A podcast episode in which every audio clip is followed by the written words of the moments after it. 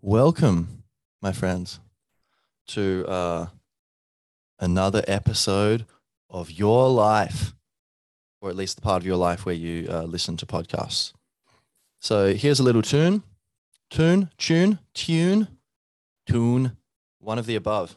Let me know if you know what it is.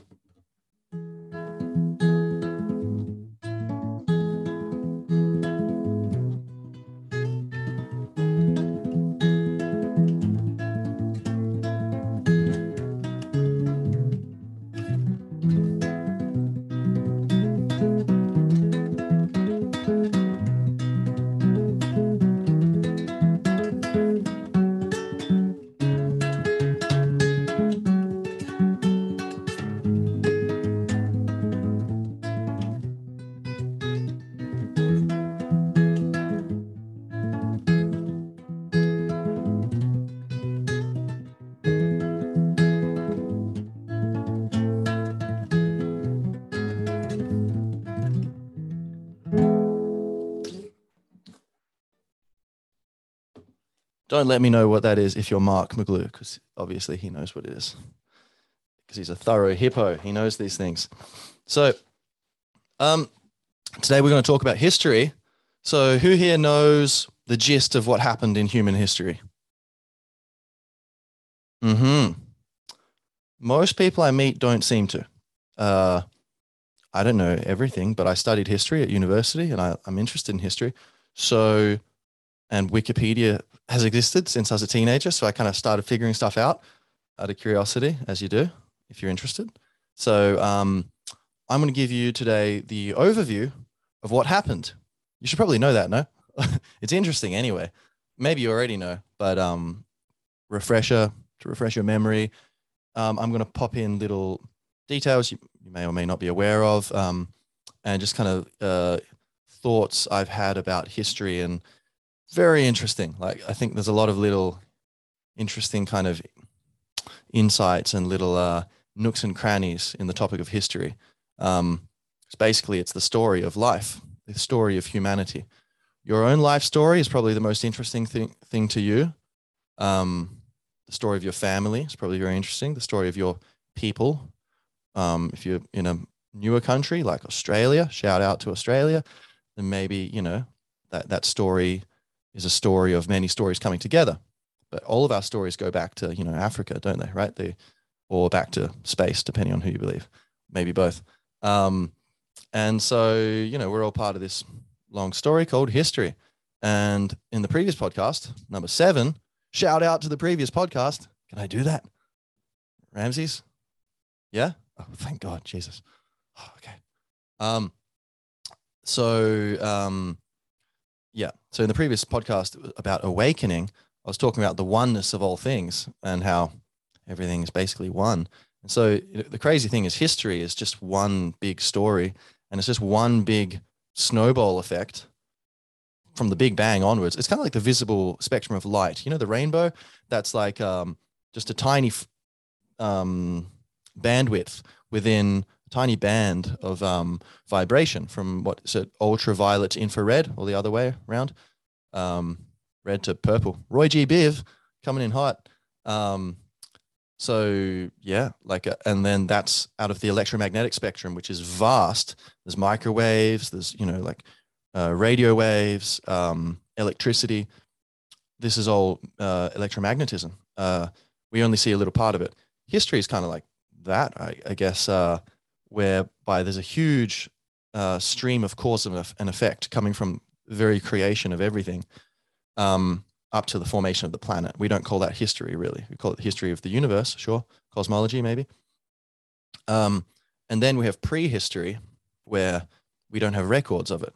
So even human, the history of the human race, um, what we would call history would be from when we started writing. We, we kind of remember what's been happening. Um, oral traditions. There are oral histories where people have kept, you know, by word of mouth, passing it down through the generations. Of course, that can get mixed in with mythology then, whereby maybe they're making things up, you know, that kind of mythology, like that. Uh, oh, we just create some cool stories and maybe they teach us something. So, or um, as they, you know, um, believe evolutionary psychologists kind of talk about, like or at least Jordan Peterson does. I mean, I don't know um, how uh, the, uh, myth uh, can be a condensation or a distillation of the essential, most important features of many, many, many stories. So, say you have a, a you know a thousand or ten thousand stories through thousands of years of your people's history, they will get the only the essential feature, the most relevant, important, practical, the important um, features will be remembered. And stories which are similar will get amalgamated into the same thing. Someone repeats a story, it's very similar to what happened a thousand years before, but there's one extra detail that's, whoa, that's really, yeah, that's very deep, isn't it? That gets added to the previous story. So there's mythology building up as well um, in the ter- in terms of a condensation of what actually happened. Um, however, it's very without written records, it's hard to know what's actually real, right? Um, although you could say, of course, it's true in a deeper sense of it. Uh, it's a it tells you about the human condition and human nature, and that's predictive of what's going to happen in the future or what is happening now. You know, um, nonetheless, so we have mythology, um, but history proper, we would kind of say from uh, the dawn of literacy, reading and writing. Um, so, um, and then who knows? You know, say we all get get blown to smithereens. Uh, hopefully not. Don't worry, the soul is immortal. Um, and even if it wasn't, what would what good would worrying do? Um, let me know in the comments what good worrying does you. Um, uh, now, uh, you know, the universe will go on after us if we were to disappear, um, or if humans were to disappear. Consciousness, I don't believe, would be able to disappear. So I think it's everything. Um, there's got nowhere to go. uh, where are you going to go? Detroit? Uh, South Park. Beautiful. Um, all right. So anyway, so history. We're going to talk about history. I'm going to give you a uh, brief overview of what what's happened. What did I miss? Okay, it's going to be basically based on Europe because that's the history I know best, and um, I would argue that ha- the history which has influenced the global history the most to date. Um, and uh, so I'm going to talk about that, but I'm going to, uh, to my the limit of my ability, um, include the rest of the world and um, general stuff. What's been what happened.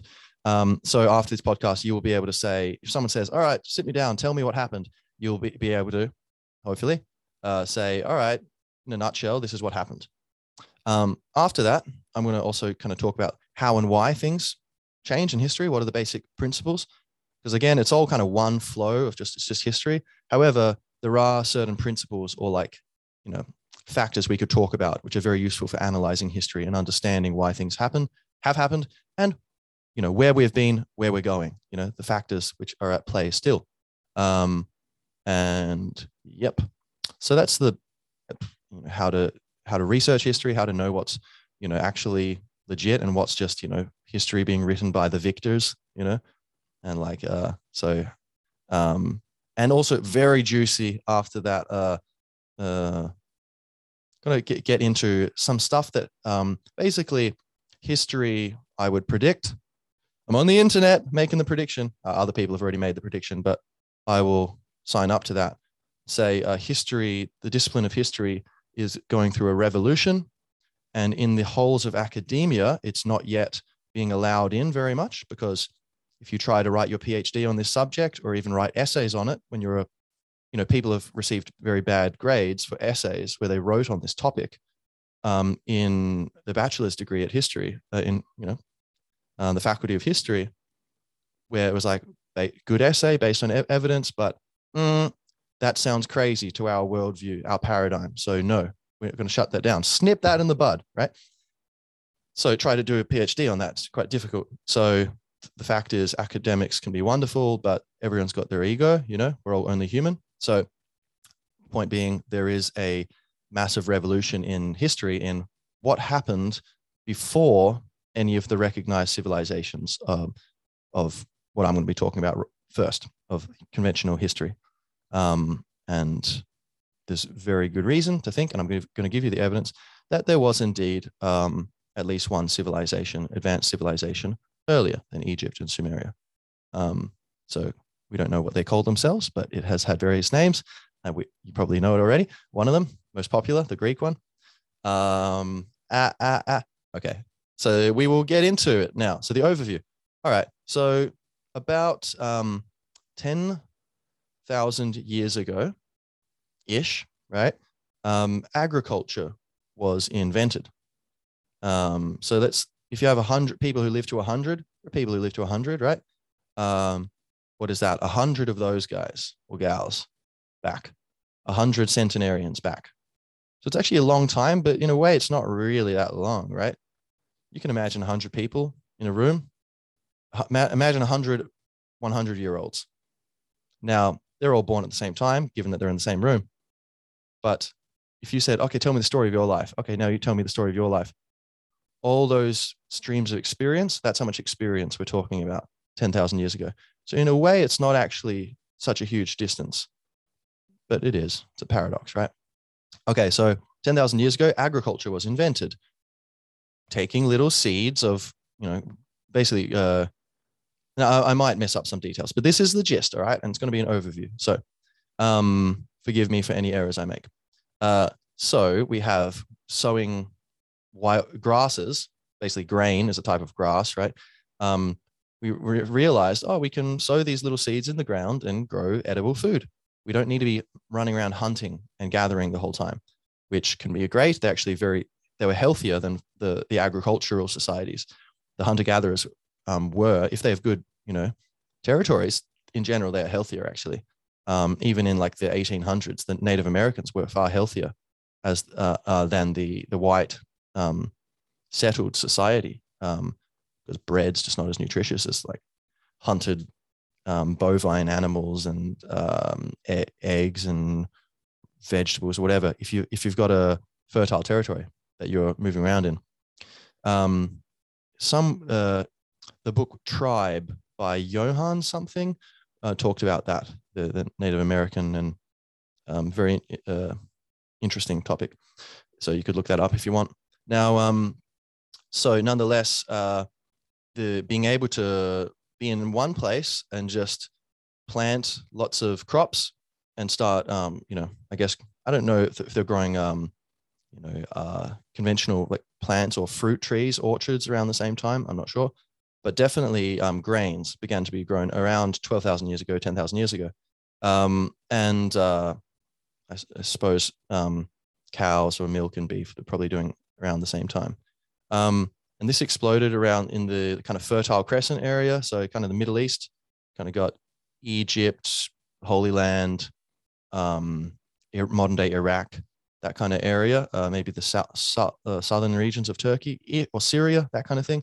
So the you got the Euphrates and Tigris rivers in Iraq, um, and then just the eastern shore, shore of the Mediterranean, um, Holy Land, and then you got you know the Nile River with Egypt. So these kind of areas saw the development, the rise of civilization. Um, and you can keep all the food in one area. So that allows you to go, okay, you know, um, uh, you, can still have people hunting, but maybe the lower class people aren't getting as good a nutritious a diet if they're just eating bread or whatever. But, uh, you know, if you have enough wealth, you can have still have that hunting and gathering going on. You can still have you're raising animals. So you know, probably the upper classes were in general fine and healthy. Anyway, the point is they were able to, um, to gather their wealth. And if you have, you can store grain, right? If you're hunter gatherer, you can't store wealth more than one, a few days, then the meat goes off, right? So it's a different society. But when you can store food, then you can start to go, all right, I have my store of food. You there, you're going to be um, a builder. You just need to build. I want you to build all day, um, every day, your kids will be builders. Da, da, da. Uh, you, you're going to get very good at building, and um, I'm going to I'm going to give you all the food you need. I just want you to build. Like, sounds like a deal. Great. I love building. I'm good at it. Um, and you, you're going to do this and you're going to do that. And or people saying, hey, I want to do this. Maybe I do this in my spare time and start bartering for grain. And then people have the grain because they're farming. And so you can be a craftsperson um, or you can do whatever it is. Um, specialize in something. So the agricultural revolution gave rise to the development of uh, trades, um, industry, cottage industry, um, and de- development of uh, ar- architecture and um, larger structures and cities, essentially.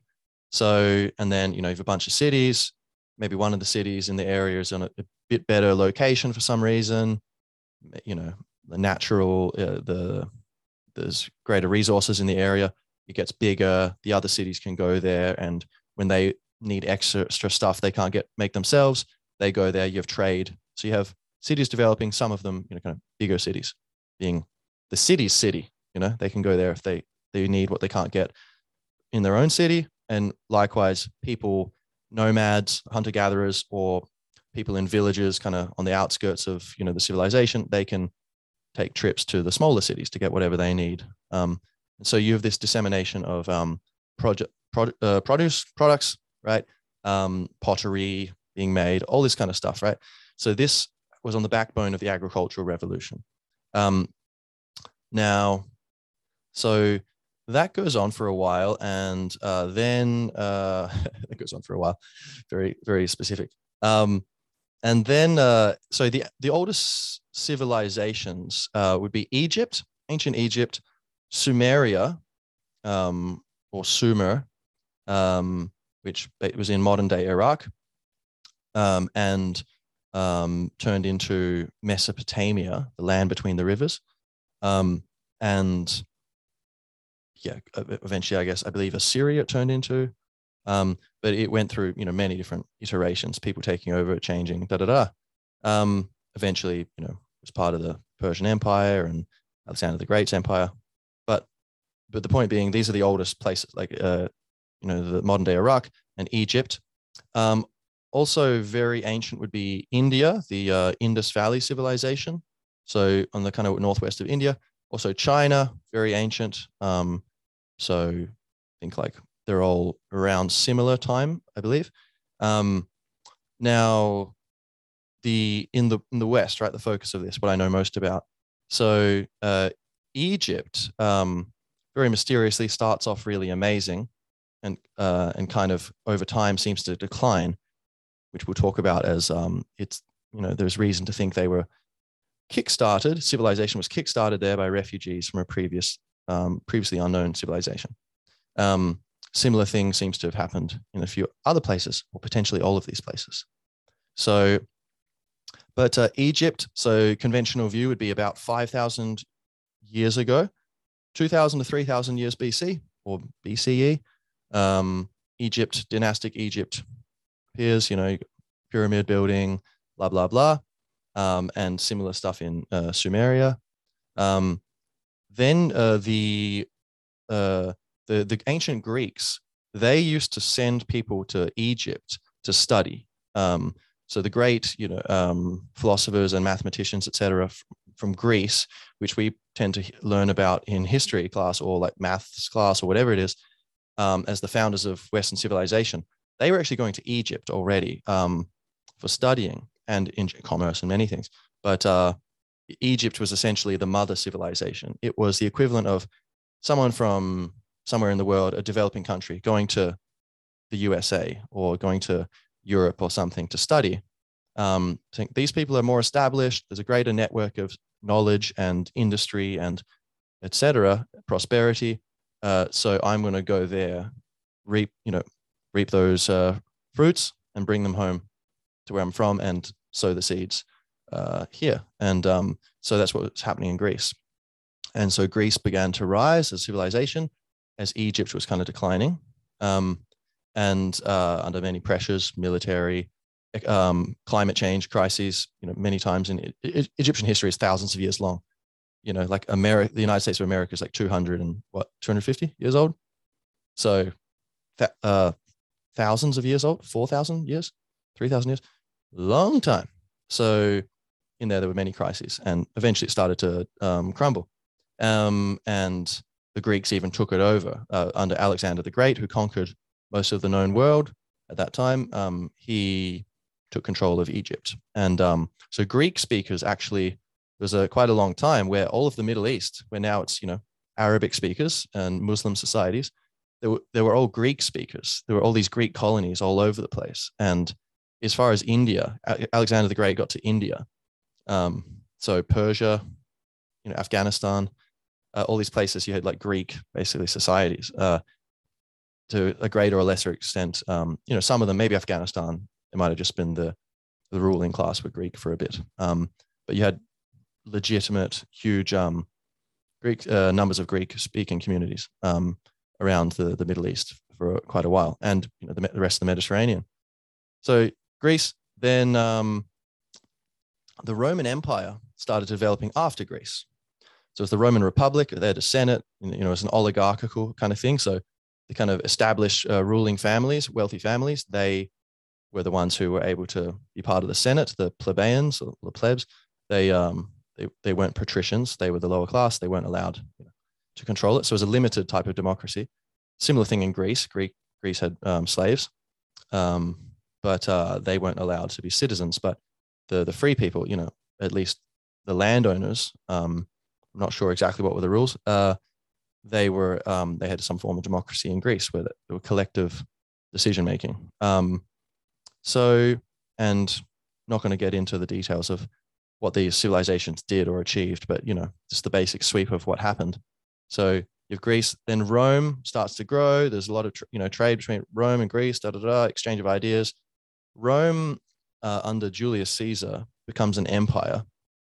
Technically, I guess under his um, adopted son Octavian or, or Augustus, it become, um, becomes uh, an actual empire. But Julius Caesar was essentially a dictator, um, de, de, facto dictator, right? Um, even though not legally. I suppose um, he is a yeah the dictator. He wasn't. He was the de facto emperor.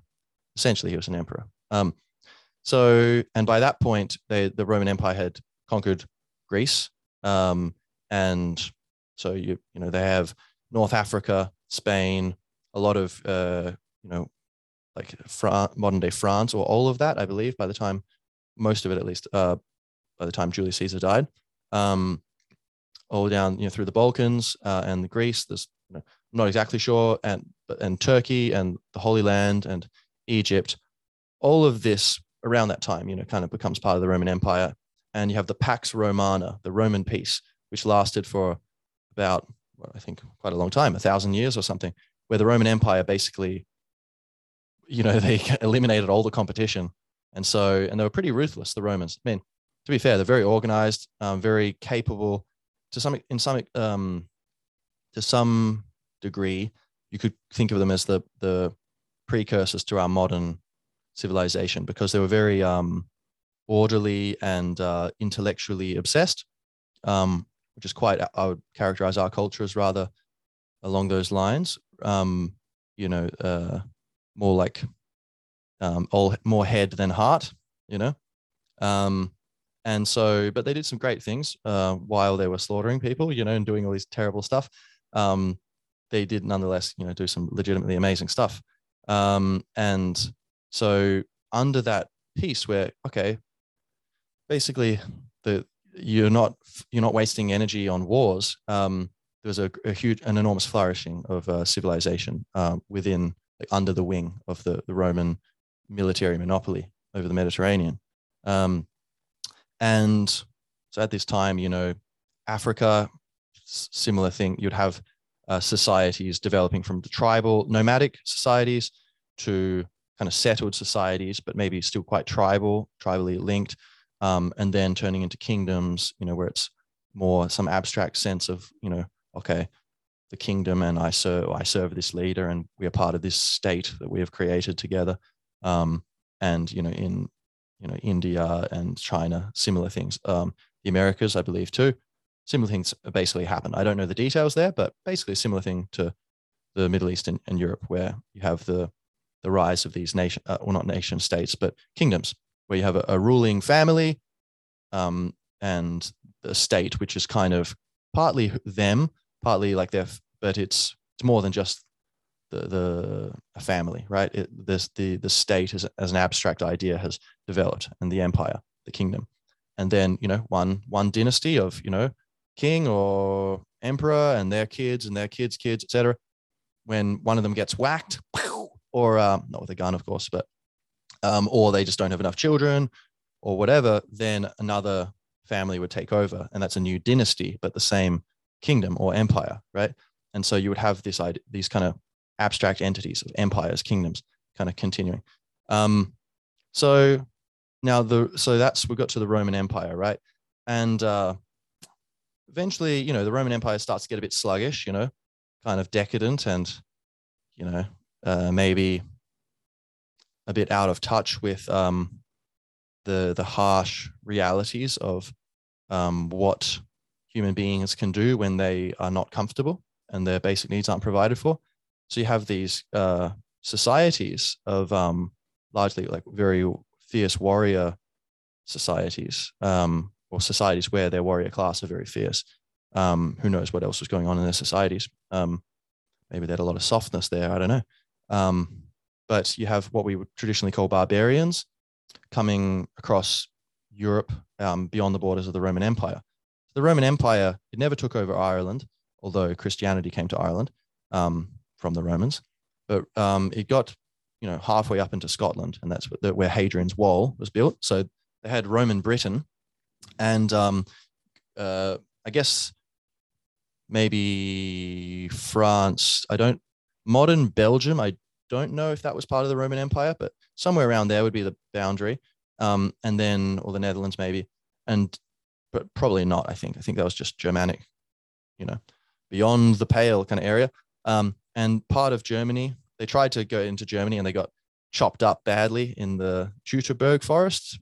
There's some look it up some battle where the Romans they had a huge army and they went into Germany in the forests and they just never came back. They they uh, just got you know chopped to smithereens by um, these um, Germanic tribes who appeared out of the woods out of nowhere. And uh, yeah, so they were like, all right, maybe we'll just keep our boundaries and stop expanding. Big enough anyway. So a part of Germany, um, I believe the Rhine, the river Rhine in the west of Germany was one border. And then kind of the Danube, I think was another border kind of going through Austria and down through Eastern Europe. So, um, and then, but all of Greece, modern day Turkey, that was a part of the Roman Empire. So these barbarians are coming over and they're starting to incur, you know, have incursions um, where they're breaking through into, you know, and you know, stealing stuff, attacking people. You can imagine what what other things a bunch of um, violent men might want to do, um, and uh, so they're going in and doing this and to pillaging and whatever. Um, the uh, Roman settlements and Rome's trying to fight them off and blah blah. That goes on for a long time. At some point, Rome finds, okay, it's too big. We're just going to split the empire in two.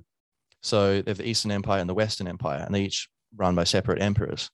Um, and uh, then uh, the Eastern Empire continues longer than the Western one. Actually, it becomes what we call the Byzantine Empire or Byzantine Empire, Byzantium. So um, the Western Empire goes on fighting eventually around the year 500, I think 456 or something like that um, it collapses.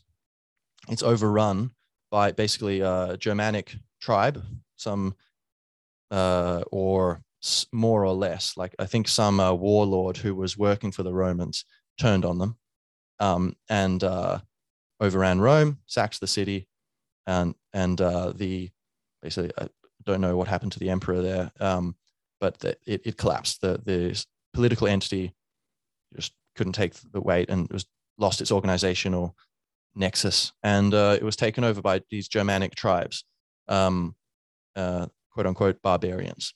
And um, so they took over France, Germ- um, Germany, um, Italy, Spain, North Africa, the whole joint, right? The Western Empire. Um, and these later would become the medieval states, the Middle Ages, the kingdoms of medieval Europe. But uh, so in the east, the empire continues and actually lasts another thousand years. So after the fall of the Roman Empire, around the year 500, which is basically the beginning of the Middle Ages, um, that you have the classical world ending and the, the Middle Ages or medieval period beginning. That's the fall of the Roman Empire.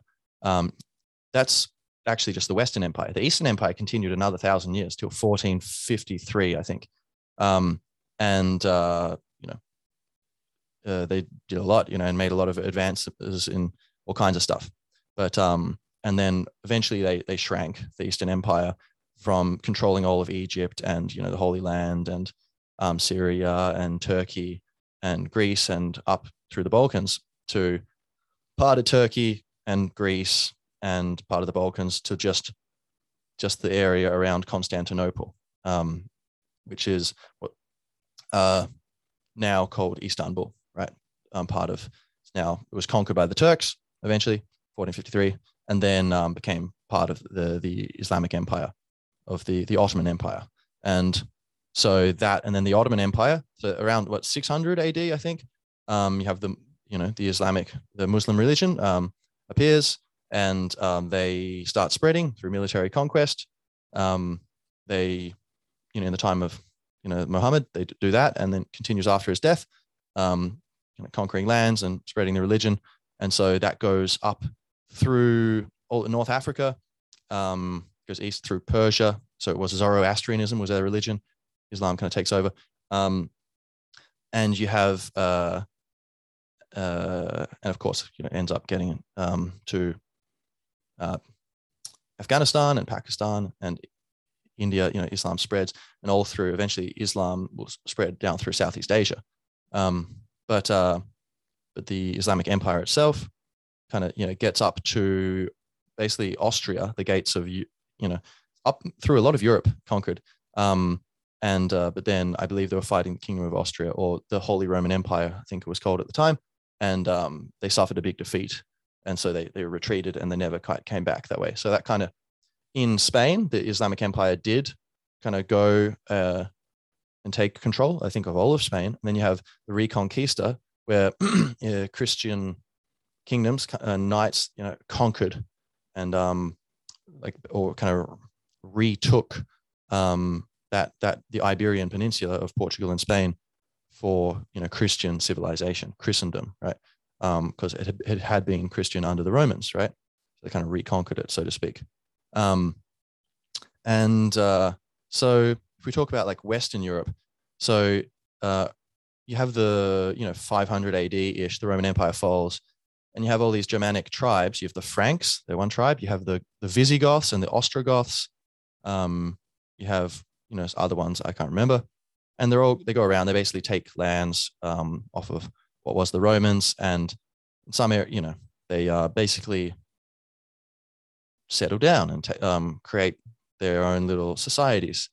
Um, so they uh, um, turn you know, the Franks turn into France, France, um, and uh, you have the you know the Goths, etc., um, turning into other kingdoms of Western Europe. Um, and so around the year 800, you have Charlemagne, Charles the Great, Charlemagne. Um, uh, he becomes crowned the emperor of the West. So basically, he had conquered. Um, he had controlled, I think, all of France, modern day France, part of Spain or all of Spain, part of Italy, I think northern Italy, um, maybe down as far as Rome, I'm not sure, um, and Germany, um, I think all of modern day Germany, maybe even part of modern day um, Denmark. So he, um, the Low Countries, I believe he'd conquered. So he, he's like, all right, yeah, we've got another empire in the West. Cool. So, um, and it was called the Holy Roman Empire. So it's not the Roman Empire. It's actually a different thing, but you know, branding the Holy Roman Empire. So, and it's Christian. So they have the spiritual, so to speak, power um, in Rome. You have the Catholic Church, which had been developing, you know, from the times of the Roman Empire. Constantine had converted the whole empire to Christianity, essentially. Um, and uh, slowly but surely, Christianity was you know, it, it over pretty, yeah, after there was a lot of persecution of the Christians under the, the Roman, original Roman, quote unquote, pagan gods. Um, but uh, eventually Christianity was adopted and they, you know, started persecuting the, the pagans, right? And so um, the Roman Empire is Christian by the time it fell. And uh, then Christianity remained in med- what became medieval Europe, the Dark Ages or Middle Ages. And so the Holy Roman Empire was basically a bunch of different kings. You have local kings and kingdoms, and they would elect their leader. They would elect the emperor. They would vote together. And so you have the Holy Roman Empire. Now, France kind of broke off from that. I'm not sure how, really, or when, but um, that became the Kingdom of France. And then you had the Holy Roman Empire, was Germany and Italy. So that's basically that. And that goes on for hundreds of years. Um, you have wars between the European states. Um, England, very quickly, um, the the Vikings from Scandinavia had been, you know, kind of harassing all of Europe and pillaging um, the kind of settled areas. Um, Ireland had, um, as mentioned, Christianity had um, made its way to Ireland, and so therefore had literacy, um, reading and writing in ancient Greek and Latin, and uh, monasteries were established in Ireland, and it merged with the Druidry, the the local uh, kind of nature worshipping um, pagan, you could call it, um, religion, um, and uh, it um, flourished there. And there was uh, this is you know where you get the the term the the land of saints and scholars for Ireland because there's a long time when Ireland was the only part of Western Europe where there was general literacy. Um, everywhere else, the Dark Ages, essentially, people lost the knowledge of reading and writing and many advanced uh, professions because there was a collapse of the civilization. And this is something we'll talk about later for our, our own situation.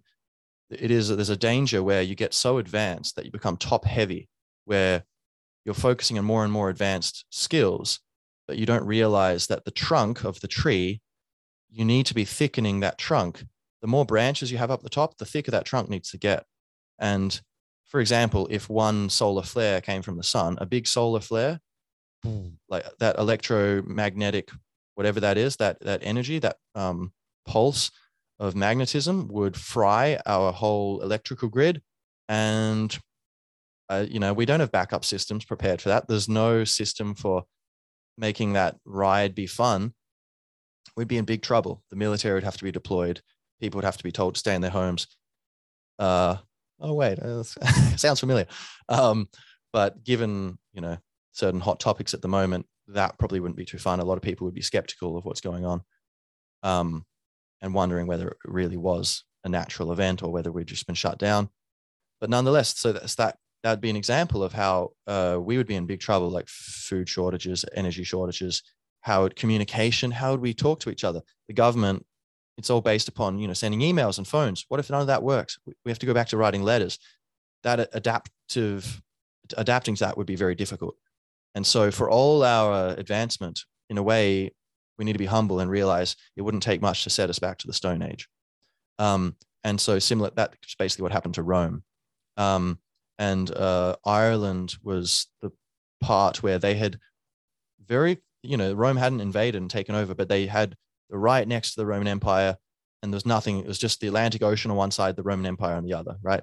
And so they um, preserved the the knowledge of um, the the literacy that had bloomed through the Roman Empire and those traditions, while it was also being maintained in the East um, in the Byzantine Empire. But um, so and Ireland then um, eventually, you know, started building monasteries, the Irish in uh, Scotland and England and Belgium and France and all over the place and spreading, colonizing with literacy, basically spreading Christianity, but also spreading um, knowledge of you know reading and writing and all all the knowledge that reading and writing was the vessel for the philosophy, the the medicine, the political um, science, or the history of what's been happening, um, and so this was spread th- through the Irish.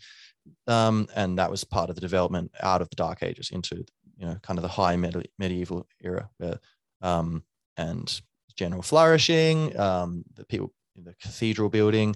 There was uh, favorable weather conditions and society was coming up. Um, pr- prosperity the basic um, organization of society was improving. The vikings come in and throw a, a wrench in the works and they start you know basically um, causing a lot of, causing a lot of problems and just you know, killing people raping people burning down um, everything and taking control. Or what they do is ask for a Danegeld, the Danes did anyway, um, saying basically give us a bunch of treasure and it was extortion money, or else we're you know we're going to attack you. And so that happened for a while. Eventually, they took over England. They also took over northern France. The descendants of those Vikings, the French king was eventually like, "Hey, one group of Vikings, I will get let you keep uh, uh, northern France. You will be the Duke of Normandy." if you you fight off those other freaking Vikings who keep attacking us, right? And so this group, Rollo, the Viking, and his kind of followers, like, yeah, that sounds like a sweet deal. And so they became, um, pretty sure that's exactly a direct quote. Yo, that's a pretty sweet deal, man. Um, I know they're speaking Norse, but that's what they said. It's incredible. Um, so, and then they, after a few generations of being the Dukes of Normandy, they're kind of taking over little areas around in Normandy, being pretty warlike, funnily enough, you know, who they're given their ancestry. And um, eventually they uh, invaded England. Um, and uh, you had a Norwegian king trying to, the, the king of England died. You've got the, the local Anglo Saxons elect um, there, uh, who, were who were descended from the Angles and the Saxons, who were Germanic tribes from like northwest Germany and southern Denmark. They had moved over when the Romans left Britain because they're like, oh, the empire's getting stretched thin. They pulled out before the empire collapsed. They pulled out from Britain. And so you have these uh, Angles and Saxons coming into um, Britain. And that's where we get the term Anglo Saxon. There's a mix of these two Germanic tribes. They have seven kingdoms, seven Anglo Saxon kingdoms. Um, and uh, eventually they're all conquered by Vikings, except for one, Wessex, in the west of uh, England, where Alfred the Great, the only English king to ever be called the Great, um, he was the one who managed to not be c- conquered by the Vikings and um, control the southwest of England. Eventually, his sons, his son would be, I think, Ethelred, is it, was called the first king of England. Um, similar to Julius Caesar, Al- uh, Alfred the Great was basically the first king of England, but technically not. Um, and so they, those Anglo Saxons, they reconquered and eventually of the Anglo Saxon kingdom of England. It's one kingdom um, took over everything else. Whereas previously you'd had Northumberland and Mercia and Essex and Sussex, etc., different kingdoms. Um, so uh, they, uh, you know, he reconquers these Viking kingdoms. At some point, uh, 1066, um, the king of uh, uh, Edward the Confessor dies. Maybe it might have been the year before. And then you have the king uh, Harald Hardrada from Norway wants to take over, reassert Viking control. Um, local Anglo Saxons elect their own king, Harold Godwinson, to take over. Um, Duke of Normandy is like, nah, man, I'm gonna. I've been promised this by Edward the Confessor. Don't know why he would do that, but apparently that was the case. Um, so they all go in. The up, the upshot is um, the uh, the Vikings defeated by the Anglo Saxons. The Anglo Saxons march straight down to meet the Normans coming in at the south, and that you know the Normans win and they take over England. And so that, that's where you know there's a lot of French in English because the kings of England were speaking French for a couple hundred years. That was their first language. They started learning English as a second language, um, and uh, eventually French became the second language. Um, and so they uh, that's where you know England. That was that was the situation of England through medieval era. They eventually conquer Ireland, alas, um, and I guess some good things came from that, but probably I would go out on a limb and say mostly it was probably a negative uh, for civilization and spiritual flourishing of the planet. But um, who's to say? The Zen master says, "We shall see." Who knows? I guess it's created a good story anyway, um, despite suffering. So, um, and uh, you have Ireland kind of pushing back against the English for 800 years, um, and uh, you know, give and take goes back and forth quite a bit. Um, the English kind of um, keep control. Um, uh, until um, 19 uh, well 1920ish when the Irish um, uh, I should know this was it 1921 um, I think uh, the Free State was announced so the Irish have a uh, a war of independence and get rid of the English but all right. So back to so the medieval era we have all these kingdoms they keep developing. Eventually uh, you have the Renaissance around 1500 ish and that's the rebirth, the Renaissance. So all the massive increase of, of uh, interest and capacity for the arts, and uh, in Europe, so in Italy with the you know the Medici family, etc., kind of patr- patronizing um, the arts, so giving money and funds, etc., for artistic works and renewal in, of interest in um, Roman philosophy and Greek philosophy and all this sort of stuff. And um, so society becomes you know more conscious, more start developing intellectually and culturally or artistically. And this, you know, happened in France and England, all over of Europe, right? You have the Renaissance. Um, that kind of turned into the early modern period, right, where you start getting more technology like guns and you know people blowing up castles with cannons and whatnot. Um, and you, uh, I guess that'd be even late medieval period that was happening. Um, and uh, you know the age of then kind of have the age of discovery where Europeans, where you know they're quite developed. Um, they've got, uh, of course, there was a Black Death in the middle of you know the medieval era, which kind of reset them quite a bit. Um, climate problems, the uh, drop in the temperature, significant drop, uh, um, harvests failed, people's immune systems got damaged. Um, you know, very, you know, they were malnourished, and then disease swept through and took a lot of them out. That seems the most plausible explanation for what happened. But nonetheless, Europe had been overall, you know, on this upward trajectory through a combination of uh, naval technology, good quality ships, and uh, guns, gunpowder. Um, Portugal and Spain kind of spread around the world, kind of take over a lot of places. The Dutch copy them after a while and start building their own empires. Um, so you take the land off the, the natives, you make the, them give you taxes, you, t- you start growing sugar and things like that in the fertile land, which is stuff you couldn't grow in Europe. You send, sell it back to the European population, make a lot of money, reinvest that in more ships, keep expanding the empire, that kind of thing. Slavery, slave trade, um, which was happening all around the world. Right, it wasn't just in Europe. Um, the Islamic world was doing it uh, all through Africa. They were enslaving each other, and people would kidnap people and sell them to other parts of Africa, um, Asia, although North America, South America, slavery was the norm for a long time, um, and indeed still exists today, unfortunately. Uh, so, although at least the prevailing view is that it's wrong, which is good at least, right? Um, so, uh, whereas it was just accepted back then. So these empires develop, and over hundreds of so 1500, 1600, 1700s, European empires are expanding. England uh, starts a bit later than the others, and and France. Um, but I think 1600 they've got Jamestown um, in uh, Virginia, which uh, for you know the Virgin Queen, Queen uh, Elizabeth first. So they, they develop North America. The French are in North America, modern day Quebec, you know, French Canada. Um, uh, je me souviens.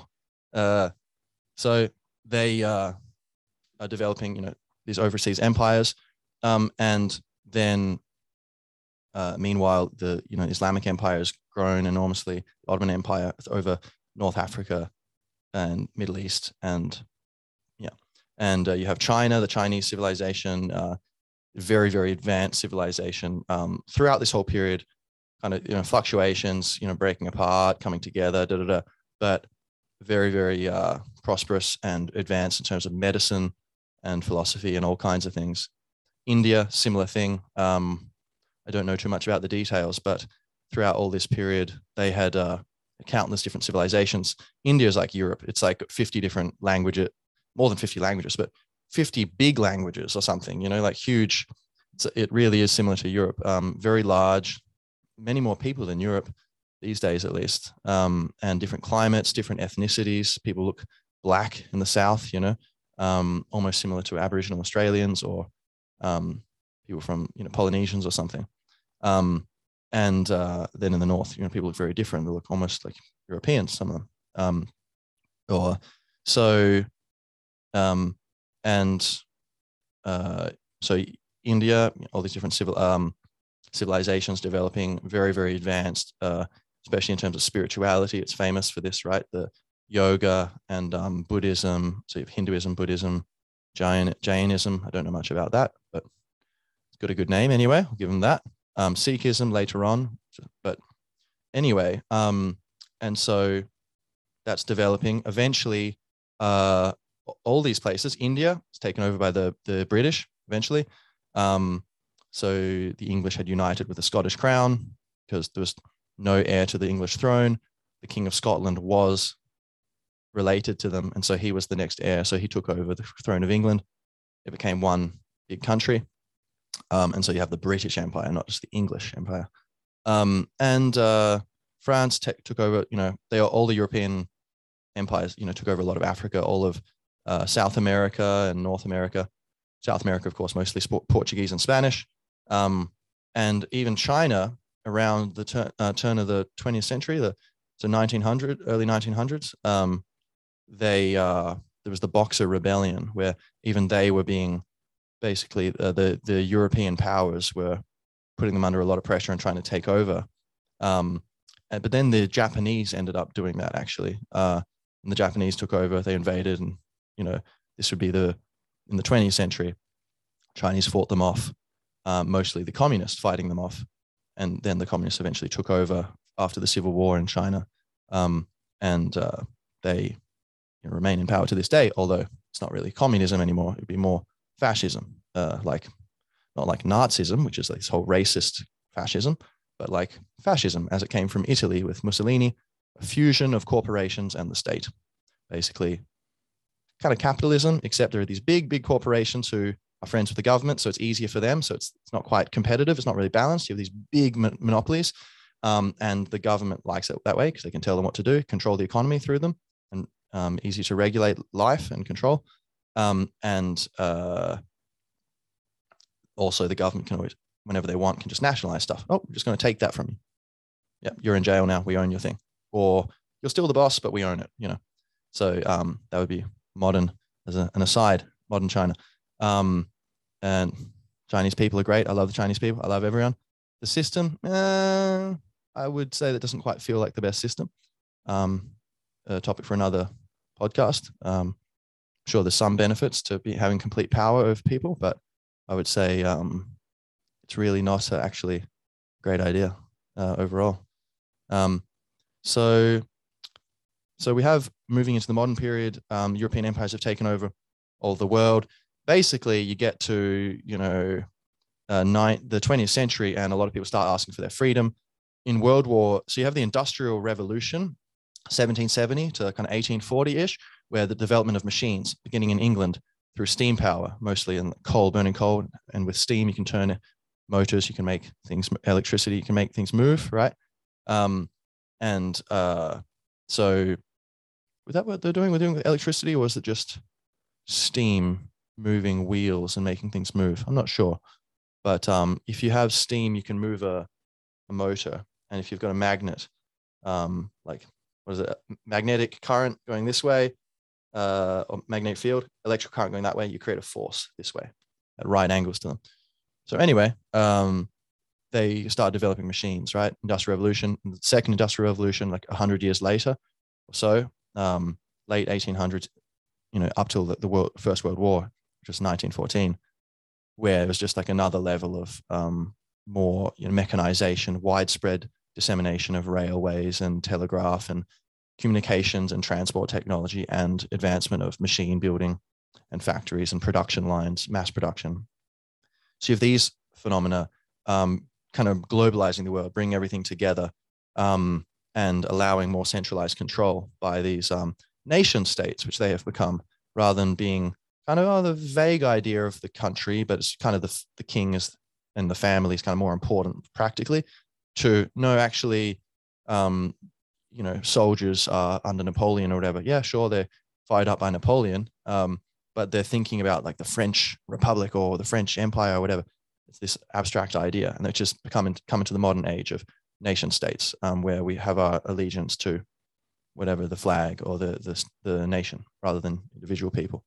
Um, but so World War One, um, in a nutshell, all this system, you know, that's a whole other topic. What what how that began, but um, in a nutshell, all these European uh, royal families who are all each other's cousins um, sent millions of young men to, you know, oh, I know you've got that fiance and she's really beautiful and she really loves you but we really think it would be better if you just got your head blown off over there. So let's do it. Here we go. That happened to like 50 million men or something. Um, there's the patriarchy at work. Stupid men always getting their heads blown off. Um, yeah, no, no, I mean, there's there's truth, some truth to both sides. Um, however, something uh, uh, a lot of uh, a lot of poor young men um, had to suffer in that period of history. So um, hopefully we've learned that lesson. Um, uh, so World War II, then again, um, you know, Japan had already begun attacking China. Then you have all the stuff in Europe between. There's a pretty good argument that um, Germany was blamed for World War One, for um, and yeah, Germany had been quite militaristic. It had been a, a later empire rising when oh the whole world's been to- taken over already by all the other German, all the other European states. Germany unified. It was it was like the, the descendants of the Holy Roman Empire. It was like all these small kingdoms, and then eventually in 1871 they um, unified as Germany under the Prussians, who were very, very militaristic and organized. Um, uh, and so they took over. You have Aust- you had the Austro-Hungarian Empire, which is the descendant from the Holy Roman Empire, but further to the south, they were kind of controlling the Balkans and stuff. But but um but Germany, kind of north, like modern day Germany, they uh, arrived on the scene and they were very they industrialized very very very quickly, and so became a rival to England. And that was um you know World War One, all this you know jealousy and you know um, intrigue and suspicion and ambition and yada yada yada. So we have this war, everyone blowing each other apart, and then Germany was blamed for that. Although there's a good argument, I would say that everyone was equally to blame. Something which might be relevant to modern wars. I think it's not you're right and we are wrong. wait, wait. Who says that? Um, we are right and you're wrong. And they say, no, we are right and you're wrong. Maybe you're both wrong. Maybe you're both been doing bad things. Maybe um, forgiveness is required to have any kind of peace. Um, and maybe you're more wrong than I am, or vice versa. But who really cares? Why can't we just say, "Hey, let's let's try to, you know, um, move in the right direction"? So um, now, so World War II was blamed on Germany. World War One was blamed on Germany, and they had the Treaty of Versailles. They had to pay um, reparations. They had to pay enormous amounts of money to rebuild France, basically, and you know Belgium, etc um, where the trench warfare had been had just ravaged areas. It was ter- terrible. Um, so Germany um, wasn't able. They was in the post-war years. They were in a really bad situation and absolutely, you know, disgraced, you know, humiliated. But um, no matter how much they worked, you know, it wasn't going to be better anytime soon. And you have this, um, you know, Adolf Hitler um, appearing on the scene saying, "Hey, this isn't fair." like, yeah, that's what I was feeling, you know, and yeah, and let's uh, take over the world. I mean, uh, uh, let's just uh, re- retake our own sovereignty. That's all. Oh yeah, cool. And so you have extremism coming appearing in Germany, um, exploiting the um, unfairness of the Treaty of Versailles. Um, and then eventually, you know, he rearms Germany and starts expanding and having um, a militaristic expansionist policy. Um, and you know, look, that's obviously um, despicable. And so, rightly, you know, people wanted to stop that and liberate the countries that had been um, conquered um, and had their freedom taken away. But the, the roots of it were in World War One. Um, well, I mean, it's very complicated. That's one analysis of it.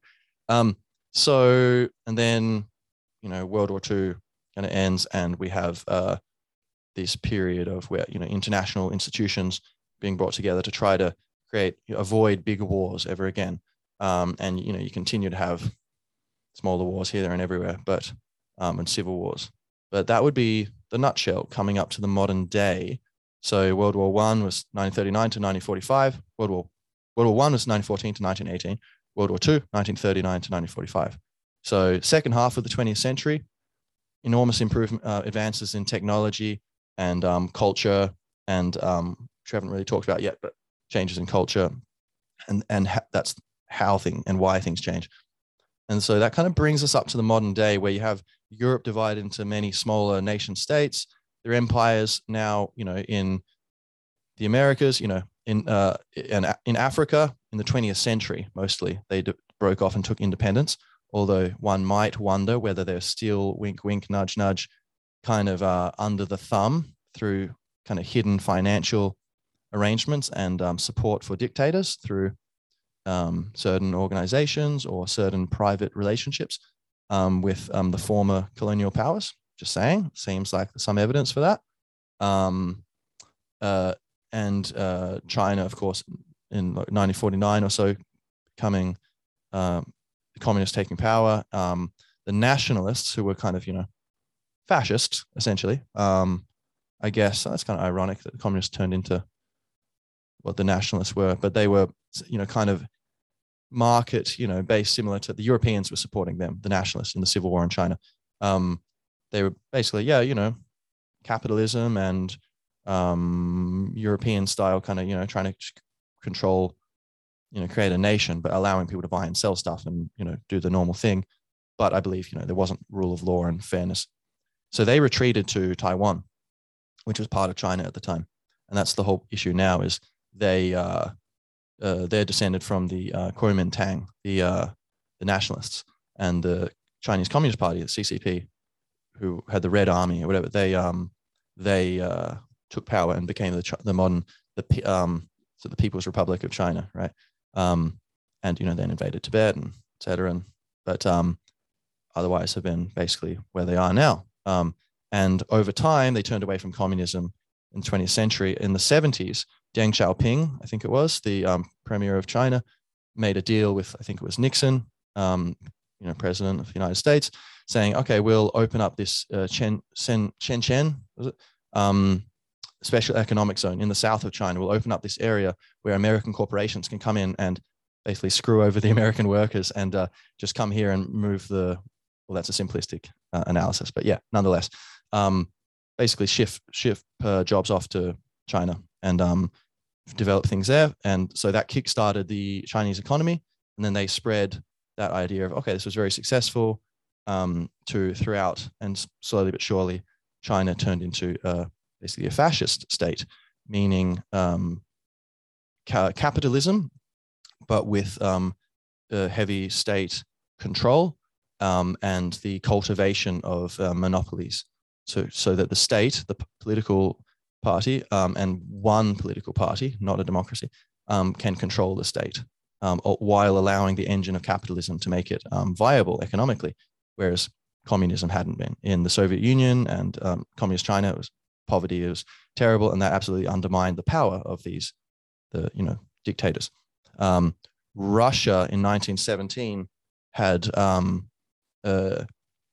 a, revolution where the the Romanovs um, were basically overthrown and murdered, um, and uh, the communists took over. It was a civil war where the Europe, you know, the kind of European other European countries tried to re uh, reinstate the you know capitalist de- um, not democratic but more traditionalist society but the, the communists won that war um, and uh, they created the soviet union which then you know read uh, the gulag archipelago if you want to cry um, i haven't read it yet but apparently that's a recipe for sadness and understanding of the dangers of communism um, uh, in a nut yeah i guess we can go into that in another episode regarding politics but um, and so that eventually fell in around 1990, 1980, 1991. Yeah. Uh, I believe, yeah, nine, late 1991, maybe October or something. The um, who cares what month, right? But um, the Soviet Union fell, um, and um, for various reasons, but probably the, the primary one being it wasn't uh, aligned with reality and wisdom. It didn't really work, um, and so then became uh, you have basically the the mafia, the mob, kind of were running Russia for a long time, and um, kind of like similar to the fall of the Roman Empire, we have these local warlords who just take over. Whoever's got the most guys with sticks and is best at organizing people into you know, you know applying those said guys with sticks um, to you know asserting control, whether they're good or bad, those people tended to become the new government. Um, and so uh, you have that, and then you know morphing into the modern oligarchic Russian state, where essentially it's a, it's a capitalist democracy. However, mm, democracy, uh, well, doesn't really seem like it. Seems like more of a charade of democracy, um, where or maybe democracy for um, if if it's about kind of fairly superficial issues. However, if someone wants to be running for office and changing anything really significant, um, then they're going to be plucked. That little weed in the garden, as they will be perceived by the state, the oligarchs will be plucked. We don't want that growing here. You're messing up our garden. Um, look at all these beautiful palaces we're, we're growing, you know? Um, and uh, so, uh, largely an oligarchy, modern Russia. Um, meaning a small group of people have a lot of economic control and thus political control. However, to be fair, I would say that's fairly accurate of the United States of America also. Um, so, you know, uh, Federal Reserve, holler at your boy, yikes. Uh, and, um, you know, like uh, these corporations where um, you could say is an oligarchy. You could also say it's fairly close to fascism. Again, I love America. You know, um, I actually I love all these countries. I love Russia. It's very interesting. China, very interesting. Um, but uh, governments, even all the people in the government, hey, we're brothers and the way I see it, you're my brother or sister. You know, um, we're all just human beings. You know, we're all just souls incarnating in these bodies, and um, I don't want to judge anyone um, on that level um, or reject anyone on that level and cut them off from that feeling of fraternity, how and love, um, how and ever. Uh, yeah, I do think it's very important to point out when you think systems aren't healthy. So I would say, unfortunately, America's lost its way. So now we haven't mentioned America yet. In what 1776, they um, so I guess just around the beginning of the Industrial Revolution, they um, broke free from British control over various reasons, but largely they just wanted freedom. And the King of England was just, you know, could go around and do whatever he wanted with it. And they were like, oh, we don't really like that. And um, that basically is a society uh, of, um, there's a lot of uh, land, you know, and like they had, of course, taken a bunch of that land from Native Americans. A lot of it they had bought from them earlier on, but then later on, once they were established, they started screwing them over pretty intense and taking over and, you know, genociding people and all kinds of stuff. Nonetheless, the 13 colonies that first became the United States, I don't know if any of them had um, what their relationships were with Native Americans. I don't know if any of the crimes had been committed at that point. I'm not sure. Um, definitely, they had slaves, but everyone had slaves in the world. Um, so I think it's important. A thing we're going to talk about later, probably in a part two, because this is long enough. I did say it would be short, but you probably didn't believe me. Ah, very wise. You knew it. Um, uh, is that you know an important theme with history is being aware that I think um, that we bring our own context to bear on it when we're thinking about it, but that things improve and that's good. And the fact that we now you know want to tear down statues of these you know former heroes. I mean, I don't want to tear them down, but some people do.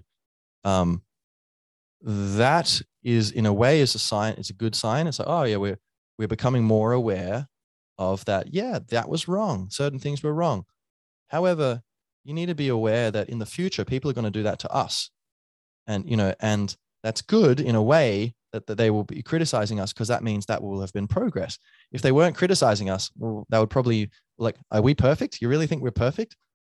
That wouldn't be good either because then what's the point you know if there's no evolution no room for growth so the thing is, we are not perfect, and people in the future, things going well, they will notice our imperfections and point them out, and hopefully they won't be hating us for our flaws, and hopefully they'll be have enough self consciousness to realize they too are flawed, and people in their future are gonna, you know, kind of criticize and point out their flaws, uh, as rightly so.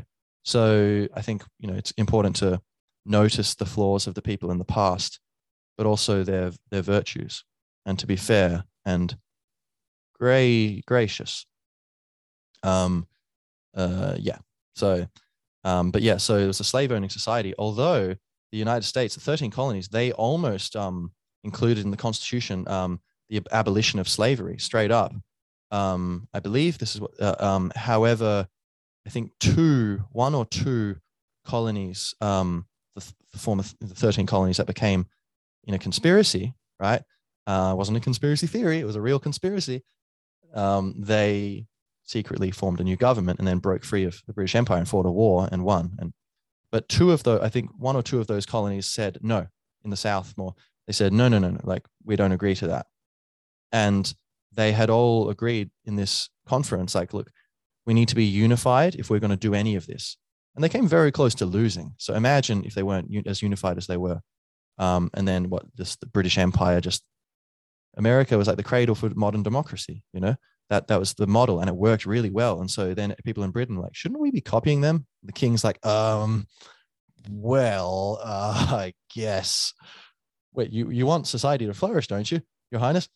Yeah. you know, well, maybe that's a cynical way to look at it, but who knows? But um, but nonetheless, there was a minority of the colonies who they said no, we don't agree. And so they said we're we're only going to um, put things into this constitution if it's unanimous. And so they said, okay, well, that's very unfortunate, but fine, we won't include that. We we won't abolish slavery, and I believe that was that. I believe that's the the case. I might be wrong, but um, so now nonetheless they became independent, and then uh, after and then basically I would say uh, we could go deeper into analyzing them, but up until the introduction of the Federal Reserve, um, well, there's I mean a lot of shenanigans going on. I don't know the details, but between the Civil War, the end of the Civil War, which was like 1860s ish, cowboy kind of era, um, maybe the cowboy era was a little bit before, um, but uh, they uh, there's the war where a bunch of people in the South were like, hey, no, we're not, you know, uh, the federal government said we're abolishing slavery. People in the South said, no, we don't like that. We're seceding. We don't, this is meant to be, um, and although I disagree with them in that, I think that to some extent they do have a point in that, well, I don't know the details, but that um, America was intended to be the United States. It wasn't meant to be one country, it was states. They were meant to be decentralized. And they were saying, no, no, like you can't tell us to do that. Um, you can do that maybe in your own states, but federally you can't do that. I don't know the legal details, but either way, I, of course, I don't agree with slavery. So I'm happy that they didn't win the war, but nonetheless, they had a, a tussle there, right? They had their, their war between the North and the South over the issue of slavery. And Lincoln, I think, was quoted as saying, I don't give a damn about the slaves, but I care about the Union. I want to maintain this country. Uh, allegedly, he said that. So um, now, nonetheless, they, they won, and hallelujah, um, slavery is abolished. Although, you know, I th- say at that point there definitely was a lot of systemic racism, and it was um, through laws they managed to kind of somewhat continue the disempowerment of the African Americans.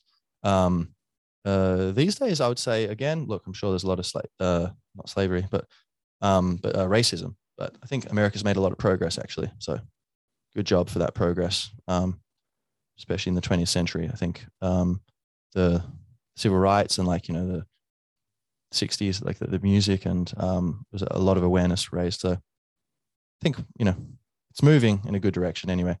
Um, hopefully. So now let's see. So we've come up to the modern age, more or less, and that's probably not too, you know, uh, mysterious what was happening um, recently. So let's see here. Shall we get into the details here, how things change? Well, I would say um, we might um, end it there. And I'm going to continue this in a part two. Um, so that was the overview of like world history, right? Um, and well, no, can't be done. It must be because uh, I did promise some juicy details about um, certain missing information in the story. Okay. So look, why do things change? How do they change? Uh, I'm going to name some principles, some factors. Um, however, uh, you know, some of these, there's some overlap, right? So, but nonetheless, it's useful to think of it in this way. So, socio-cultural change or social change, cultural change, yeah, kind of separate. Um, uh, nat- ecological change, um, economic change, uh, military change or um, phenomena in these categories.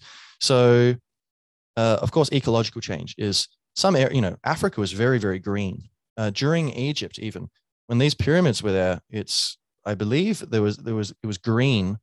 Uh, definitely, maybe not the modern pyramids, but, um, but possibly, but definitely a lot of the old temples, the Osirion and all this kind of stuff. Um, I'm pretty sure it's quite established that the uh, Egypt was green when they had a lot of this advanced architecture. Can you imagine like just flowing canals and uh, you can Ramsey? That's interesting. Okay. Um, so, and Africa in general, you know, West Africa, where now, you know, or Central Africa, where it's like deserts, the Sahara Desert was lakes and grasslands, right? Um, not that long ago, I think even 5,000 years ago, this was the case. So, um, of course, when climate changes, right? Where it gets colder. You have ice ages. We've had like five ice ages or something in his, well, not history, but global history, right? Like including prehistory. Um, and you know, uh, when th- suddenly things turn, start de- desertifying, maybe you're farming too much and um, not putting enough um, goodness back into the earth, and so you're starting the deserts, and then that spreads, you know, because there's a, a negative feedback loop. of um, it reduces the water in the uh, in the atmosphere. It reduces rainfall if you over farm. If you keep building into the, the land that you have a lot enough trees and animals on the land, and you're actually increasing the soil, then you can increase rainfall. But people didn't know this necessarily at, throughout history. So there was man-made climate change um, and also just natural climate change. Uh, uh, and so that caused the rise and fall of a lot of civilizations. Um, and uh, you know, believe it seems like there's some very advanced civilization, for example, in like West Africa. Like they talk about, I can't remember the name, but they they've um, they would talk call themselves the Star People or something, I think. And um, they uh, had a lot of really advanced, seeming advanced knowledge about like, you know, crazy kind of stuff like um, astronomy or even you know, uh, yeah, scientific sort of stuff. And it's kind of so there are some mysterious there are mysteries there about that. But anyway, it seems like climate change might have done them in. Um, and you know, so ecological forces can cause societies to change. They can, you know, maybe oh, the old gods. Someone says, "Oh yeah, the old gods have failed you. The new gods will help." Oh really? Okay. So when these kind of crises come, people can exploit them. So it kind of creates an opening for novelty to emerge.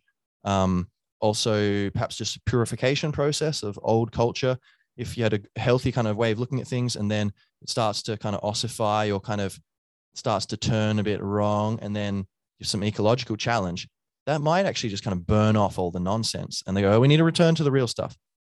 And pulls the society together. People align people with what's right and useful and true uh, and beautiful and good.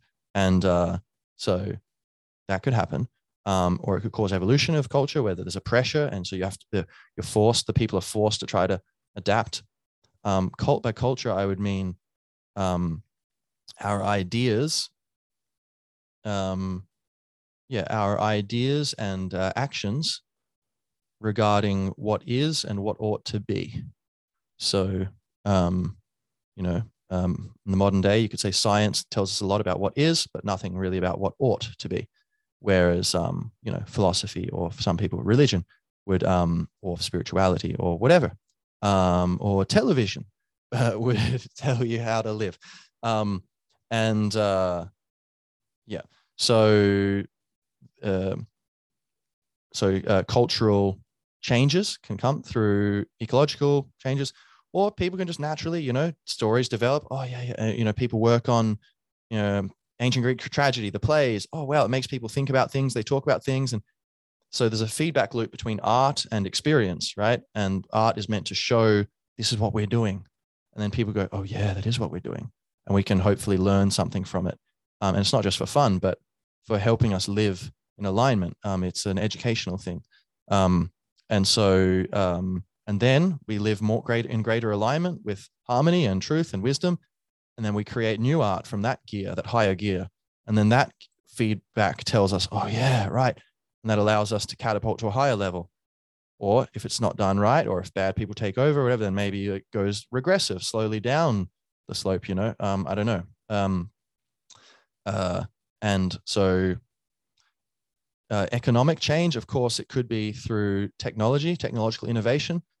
Um, so the kind of material culture the way people do things um, that could cause you know technological improvements can cause cultural uh, uh, cultural change. Wait, what I'm saying? Um, economic, yeah, yeah. So if people have greater wealth, you can you know um, more people have time to be thinking. The, the ancient Greeks, one argument is that because of slavery, you had a bunch of people who were able to just sit around and think instead of working, and that's kind of caused them to you know take their culture in a perhaps a more enlightened direction. Um, you know, kind of crazy idea, but perhaps there was some sort of alchemical transformation of, you know, the, the injustice of slavery turning somehow being redeemed through, to some extent at least, through, um, you know, the, uh, that coal being pressed, squeezed in um, the the the, uh, the intellectual, I don't know, you know,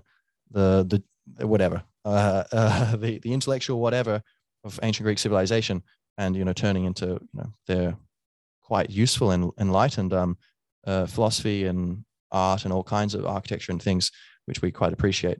But um, you know, I, I, guess they could have done it without the slavery, I would say. But seems Egypt didn't seem to have slaves, um, at least in its more advanced earlier period.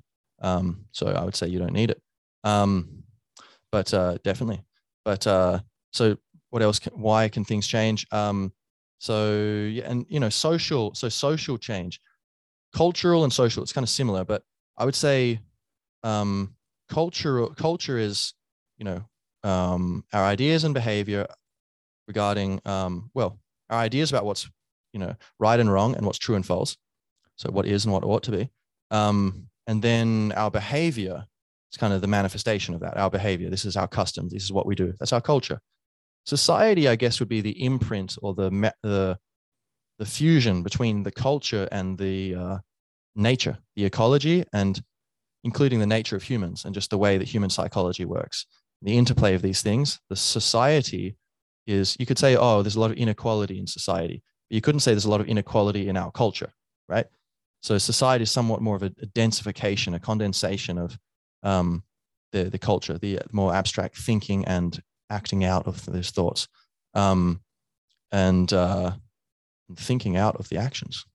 Uh, and so, yeah, societies, uh, you know, the way if you change the oh, okay, we're going to have a priesthood, um, or they're going to be paid, or they're not going to be paid. It's you know, or they're going to be wandering monks that kind of social organization can change the culture, it can change the way the ideas develop. Um, but uh, largely, I guess it's a, a, result of the culture and the, you know, the nature, how much food people have, like what kind of climate is it, like what do people like to do, how do they act. Um, I guess there's a lot of mysterious interplays there. Um, uh, and technological, of course, can affect social organization. Like you know the invention of steam trains and cars and stuff obviously changes the way there's less um, human interaction like these days you know like um, the lockdowns would not have been possible right if we hadn't had such advanced technology both communications technology being able to work from home and also um, you know say medical technology being able to say oh we need to just build more hospitals and 100 years ago people would have just said uh, guess we better get some vitamin d and get some exercise and uh, positive thinking and not freak out too much. Yes, here are the dangers. Uh, very serious prob- um, problem, as far as we know, uh, in April 2020. Um, maybe not in July 2020 or September 2020, but um, uh, yeah, still serious, but maybe a different kind of problem. But uh, uh, so th- this uh, technology allowed us social changes.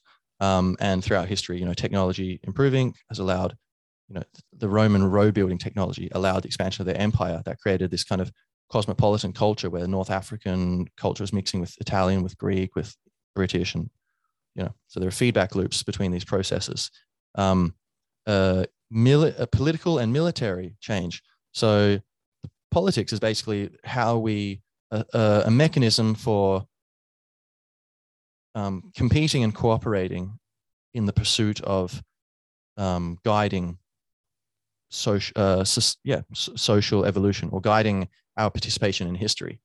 So how how are we going to organize? Yeah, organization, right? It's a way of um, organizing society through competing, uh, competition, and cooperation.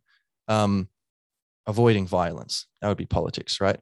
Political violence is kind of really you're you're leaving the field of politics politics is the idea that we can kind of talk about these things. Um, if it's if you're not talking, then that's really military activity. Um, it's political violence. Really, I guess it's kind of oxymoron because it's basically like mili- militarism. Um, but uh, so, uh, of course, that feeds the political class. If they get very wealthy, if if the p- political class are uh, you know priests and they're really they're taking their medicine, you know, they're taking their magic potions. Uh, most ancient civilizations were taking entheogens or um, uh, you know psilocybin mushrooms or ergot, you know, um, or ayahuasca or blue lotus in Egypt, and it seems like maybe um, uh, DMT and um, maybe opium or I don't know, whatever. Throughout history, um, soma you know, um, there've been these um, things. So if you have a priesthood that is grounded in the psychedelic experience, then uh, it's going to be harder for them to for, to um, start exploiting people. Um, there are cases like you know um, the Aztecs where they were taking psilocybin mushrooms and slaughtering tens of thousands of people on pyramids. So it can can go that way, it seems. But in general, it's um, a force for grounding the consciousness in uh, reality and lucidity and kindness. Um, so that would be that could have political uh, effects. Um, well, that political arrangement um, could have cultural effects, social effects, um, economic effects. Um, whereas tyranny, when that arises, can change things in a you know much more uh, negative direction. Military stuff. One person just really has a big ego, wants to take over. Uh, Genghis Khan. Genghis Khan, I think, apparently killed 10 percent of the people who were alive at the time. Is that right? Something like that. Um, allegedly killed enough people that it altered. Was it something crazy like it altered the significantly altered the biomass of the planet, or I can't remember what it is. Something nuts, right? Um, he's also the progenitor to like 10% of modern Mongolians or something like. So that guy, you know, he was on a certain path, um, and you know they can just come out of nowhere, and so that obviously changes history. Um, and you also have, you know, maybe a weak military, the Roman military getting a bit weak.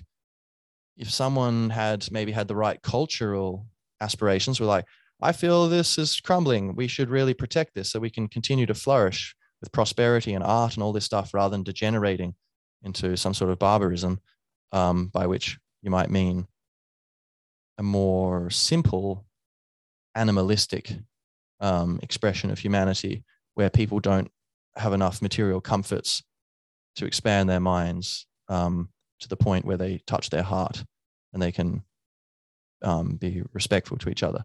Um, so I guess barbaric, I do believe there's such a thing as barbaric culture. It's not all equal, right? Um, not all foods are equal. Not all trees are as beautiful as others. They're all beautiful, not all as beautiful as each other. Um, some are more beautiful. Not all people are as interesting. Not all people are as good at football. Not all people are as wise as each other. Not all people are, um, you know, like a, a, a, as good at languages. Can't speak any, you know, uh, Hungarian. You know, um, so I'm at the bottom of the rung, the Hungarian. Um, and uh, what was the original point? Um, so uh, uh, we're saying um, yes, um, barbarism, right? And so certain cultures, yeah, I would say, you know, hey, it's a culture, it's doing their thing, but I do believe there can be unhealthy cultures, you know, like, hey, that's discrimination. Well, what about uh, Nazi Germany? Isn't that kind of bad? Yes. Oh, yeah, right. So clearly, the whole point, if if there's good, there must be bad, right? Um, so now, and there are degrees of this. So of course, like so, military um, change can affect these things. Um, now, um, so th- these are some ways that um, history can evolve and move forward. You have just these, just life expressing itself through, and ch- you know, small little changes, individual lives, the life of a family, the life of, you know, a community, the life of um, a city, the life of a region, the life of the country, the kingdom, empire.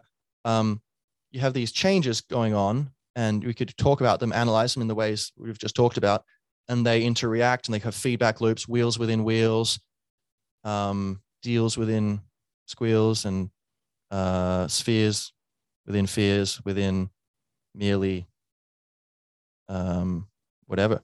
So we uh, can see like what how things could change. You don't just have a status quo. At a very at the base bare minimum, nature is always changing, and so society, individuals, um, everyone um, civilizations all the way down to the individual level of a person, you need to be uh, uh, adapting. You can't wear the same clothes in summer as you wear in. Um, I'm wearing shorts. You don't know that, but I'm wearing shorts. You know, um, so you got to adapt. And so this is part of history. There are these seasons, um, these great seasons of things changing based on various factors. Um, some would even say that it's based upon uh, um, astronomical factors, and that you have a great year. You've got the Kali Yuga and the blah blah blah Yuga. You know the um, based upon the precession of the equinox, I guess. And what every 26,000 years, the Earth, the wobble, the Earth rotates. There's a slight wobble in the rotation of the Earth. So where north is pointing isn't always in the same direction. The, where north points actually draws a circle over a period of 26,000 years, 25,800 or something like that. Uh, it's called the Great Year. Um, if you're interested, look up Randall Carlson talking about this and sacred geometry and um, yeah, the precession of the equinox, or Graham Hancock's work. He talks about it a lot. Uh, where his books? Here, with uh, two books, I think. Um, anyway, um, so uh, and some people would say that the energetic imprint, like everything's connected vibration wise, right? Modern physics agrees with this, right? Everything.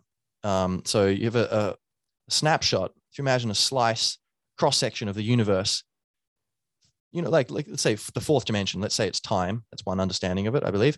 Um, uh, you know, I'm here, I'm here, I'm here. So if you're watching YouTube, you can see my face moving comically. But um, so, or if you're just listening and you hear my voice, either way, I'm not doing all these things simultaneously, but all of those things exist in history. Um, so that you could say is kind of like a line of this and then that and that. So time is kind of like the fourth dimension. The third dimension is being expressed in slices now, now, now, now. And so um, uh, some people would argue that uh, the the cross section of that process, the slice of time when you were born, um, or when even throughout when you live, but that um, the configuration of planets and stars and things, all the, the vibration and energy and interrelations of them, especially when you're uh, factor into it that um, they there's good reason to think they are conscious. These these are conscious entities, even if you think they're not conscious entities. Um, and I don't know they are, but it seems to make sense to me um, uh, upon uh, yeah a reflection. Um, so, but even if they're not, you know, vibration wise, that is affecting you, right? There's a different vibrational harmony or, um, or overlaying of vibrations um, and fields at that time compared to other times. So some people would say that this also affects thinking, behavior, health, all, all kinds of things. Um, and that part of history, the seasons of history are also built upon the, um, the stars and the movements of the stars. So chew on that one, huh? I guess uh, I, I still am. You know, um, I think I should have got my mummy bird to chew it up a bit more for me. It's kind of kind of overwhelming sometimes. These delicious yet challenging chunks of gnosis. Um, so yeah, okay. Now, uh, so we're talking about history. I gave you the overview, very brief overview of what has happened in known history. Um, and then now we just talked about why things change. Um, you know, um, and the various ways to understand it. Um, and of course, I guess I just quickly cap that off by mentioning, of course, on the individual level, we we're animals which have um, evolved with uh, avoidance mechanisms and approach mechanisms. Oh, that's good. I want it. Go get it. Oh, that's bad. Run away from that. Um, or even if it's an approach thing of like, oh, this thing is bad. I must kill it. You know, should I run away? no, I think I need to kill this thing now. So there's even that is approach, right? But you go to it. Um, so this is based, you know, the, the animals that didn't have these things didn't evolve, right? That this is, um, or even if you think that there's a some uh, hyper intelligent um, energy guiding evolution, I think probably there is actually, to be candid. Um, but even if there weren't, right, it would make sense that, um, or even if there isn't, um, it would make sense that they're just the organisms which don't have that are not going to thrive, and um, they're going to be outcompeted in the gene pool. Um, so this is our basic reality. This is how the our biologically how we work.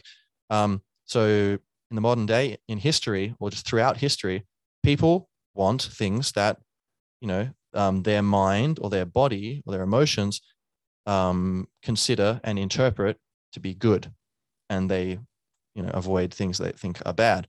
And so, on a basic level, you have humans doing this, and um, then that influences what families are doing. There, there could be dramas of someone wants this, someone else doesn't want it because got different interpretations. You kind of got these wars of interpretations and um, ambitions and uh, desire and avoidance, you know.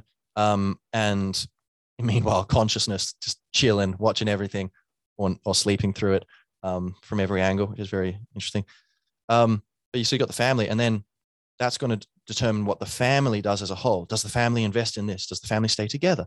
Does the family create this thing? Do they all go to this party? Or so you have these individual consciousnesses um, in the groups of a family or a, fr- a, circle of friends where it can generate outcomes, kind of almost a, a democratic thing, voting almost in the the overall flow of um, uh, action and motivation. And so they combine. You have all these things out there in the world. You have individuals, but also the groups, which are the kind of the um the whole is greater than the sum of its parts. But these kind of like you know uh, epiphenomenal um, agents, right, of groups. And then uh, you also have you know so on upward, right, like reverse turtle move, you know, so on upward. Uh, you've got uh, groups of groups, you know, and you know, uh, why is Russia, uh, why is the Russian military attacking uh, Ukraine and you know the Ukrainian military uh, and you know potentially the Ukrainian people? I don't really uh, know the details, but you'd have to assume um, it's happening at least part of the time. Um, but you know this terrible situation. Uh, why is that happening? Is it just Putin? Is it just one person? Uh, or is it also groups of groups, you know, and groups with their motivations? What do people mostly want? Some people like, no, this feels wrong. Other people like, well, I don't know, for this reason, I think we should. And then the overall, you know, maybe one group says, mm, overall, most people like, no, no, no, we're protesting. We're not, not doing this. And then the other group of groups is like, are we going to persecute them or are we just going to let it happen? But then that's going to tumble up our whole plans. And uh, then, so you have these different levels of kind of like wheels within wheels, like um, individuals, circles of individuals, circles of circles, and they're all kind of got their biologically ingrained mechanisms of avoidance and approach. Um, and so we have this flow of energy of what's happening, and it's all kind of just pulsing out from the blissful heart of uh, God. No, is it not? Let me know in the comments. Um, uh, not you, God. I know you know what's going on. I mean, like the uh, God uh, uh, uh, as you were expressed through individuals who maybe are skeptical. You know what I mean? Yeah. Okay. Good. Good. Great. Great to know we're on the same book. I mean, page or line. Um, now, so okay, moving on there. So, uh, biases. So when we're studying history, so now we've talked about the overview and then uh, why and how things change. Um, but when we're studying history, we need to be aware um, there are a few problems. So one is biases. People have biases, uh, or biases. Um, they are biased. They, you know, again, they want some things, they don't want other things. And this can affect your honesty with yourself and with others. So, uh, oh, I want to have my little, I've got this beautiful farmstead, homestead thing, got a lovely wife and family, and it's really, you know, I've found the peace I've always been looking for and I didn't have with my parents or whatever, blah, blah, blah whatever, some hypothetical situation of some chap in, you know, 1620. And, but the thing is, the king really wants me to write this biography of some guy from 200 years ago um, and to make him look like a bad guy because his descendants are his political enemies now. So I need to kind of smear his whole family. And he's telling me to burn these other books. And he's turning me, telling me to ignore the, the, the, the books that are in circulation that I can't burn. I have to just ignore them and whatever. This kind of stuff would happen all the time because the king wants something and he thinks it's fair enough to lie and bend the truth, you know. Um, and uh, he's not trying to do a bad thing. He, he's by definition approaching what he thinks is good in his interpretation. But there's a different interpretation, which is, well, no, the truth is the most important thing. You should just follow the truth and not be a dick, you know. Um, so um, and what is that guy gonna just go? Well, okay, I guess I'm just gonna get the king angry at me, and then I lose my whole family, beautiful family situation, or I'm just gonna go with the flow and go, hey, history's long and interesting. It's only 1620. Ugh, you know, I'm just gonna let it go. So then now you could be reading that book and going, oh wow, that's what happened, huh? Like we don't know. There's bias now, and there's been bias throughout history. So um, and then even so you got bias where people are lying to you lying to, lying to others and then also lying to themselves right trying to like repressing stuff or subconsciously um, lying to themselves um, so you know people might say oh the king's legit even if he wasn't asked to some biographer might just be madly you know zealously and um, ideologically possessed and want you know no the king is good you know I, um, and the idea that the king is actually not really what you think he is might be too much to take for that person's psyche at that point because then if they're wrong about that what else are they wrong about and whatever you know could just threaten the structures of their mind and so they just you know might subconsciously be biased. So when you're reading history, you're reading documents. A, we don't have a lot of the documents. So many of the documents have just not survived, which is a really crazy thing. We think, uh, okay, I guess we'll get to that in a moment. But when you're reading these documents, you need to be aware who is writing it, uh, what is their motivation? Do they have other motivations? Do, like, is there any bias here? Um, and like, when was it made? Who was it made by? Who was it made for? So you just need to try to think of as many questions as you can and go, okay, what's actually going on here? And then read, okay, what other versions of the story are there? And usually, rather than trying to outsmart the the writer, which is you know kind of fighting an uphill battle there, um, uh, go okay, well, what other books are there on this thing, and look up. And in general, I think even current affairs, what's going on in the news, I go, okay, this is what you know, this uh, corporate controlled legacy media says. Okay, could be true, could not be true. There's definitely a lot of lies um, and a lot of, uh, if we were to be charitable, say uh, mistakes I feel like there's a lot of lies, definitely. Make a lot of money being real. You know, there's definitely, I would say, a lot of lies in there too. Um, but there's misperceptions. We could call them both just um, uh, inaccurate information, right? Um, you go, okay, this could be real or it could be one of those inaccurate things. Let's look at other sources. Just com- read different articles and stuff, and you'll start to notice, oh, everyone agrees on this. That's interesting. People who disagree on other stuff, they all agree on this. Okay, it's probably true then, that thing. Or, ooh, they disagree. You said this, but then later you contradicted yourself. Oh, you contradict yourself again. Hmm, no smoke without fire. Uh, let's check out some other sources. This person seems a bit off. Um, just by reading lots, you know, like basically um, we can start to note the pattern recognition, which is inherent in our highly evolved brains, being the survivors of the survivors of the survivors of history. Uh, that pattern recognition starts to come online, and you start to notice. Mm, you get it, start to get a picture of what's actually been, um, happened. And so this goes for now. It also goes for history. Um, of course, many people don't have the time or interest or um, you know what have you for uh, investigating things this deeply. That's why traditionally we had historians.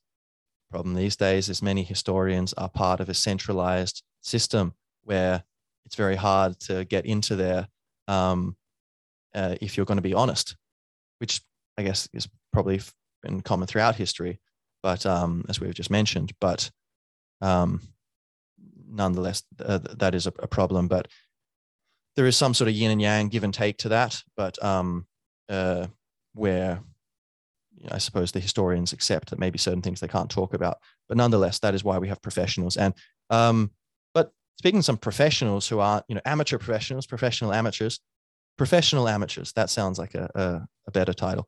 Um, uh, Daniele Bolelli Daniele Bolelli, uh, History on Fire podcast, incredible.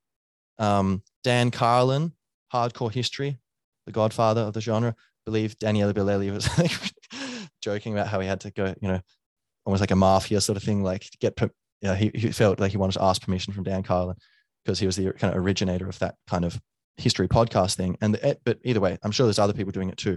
Um, but you can learn a lot from you know, podcasts, and there's a lot of professional amateurs these days who are really um, you can supplement get still get your history from the professional professionals like in academia but when you're looking for other sources all these history podcasts there's a lot of people who have no dog in the game. They're not part of that structure and so they're able to um, be more honest. And maybe they're wrong maybe they're right but it's a good idea to listen to them and then you can start to figure out you know get the pattern recognition going.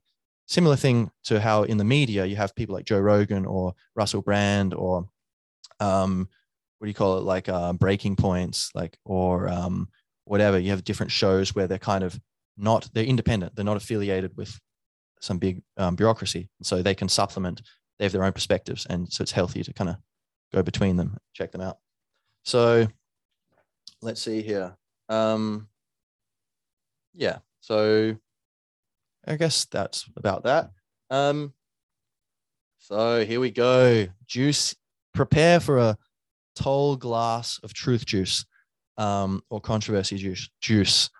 So the lost civilization hypothesis, um, or shall we say that just the lost civilization.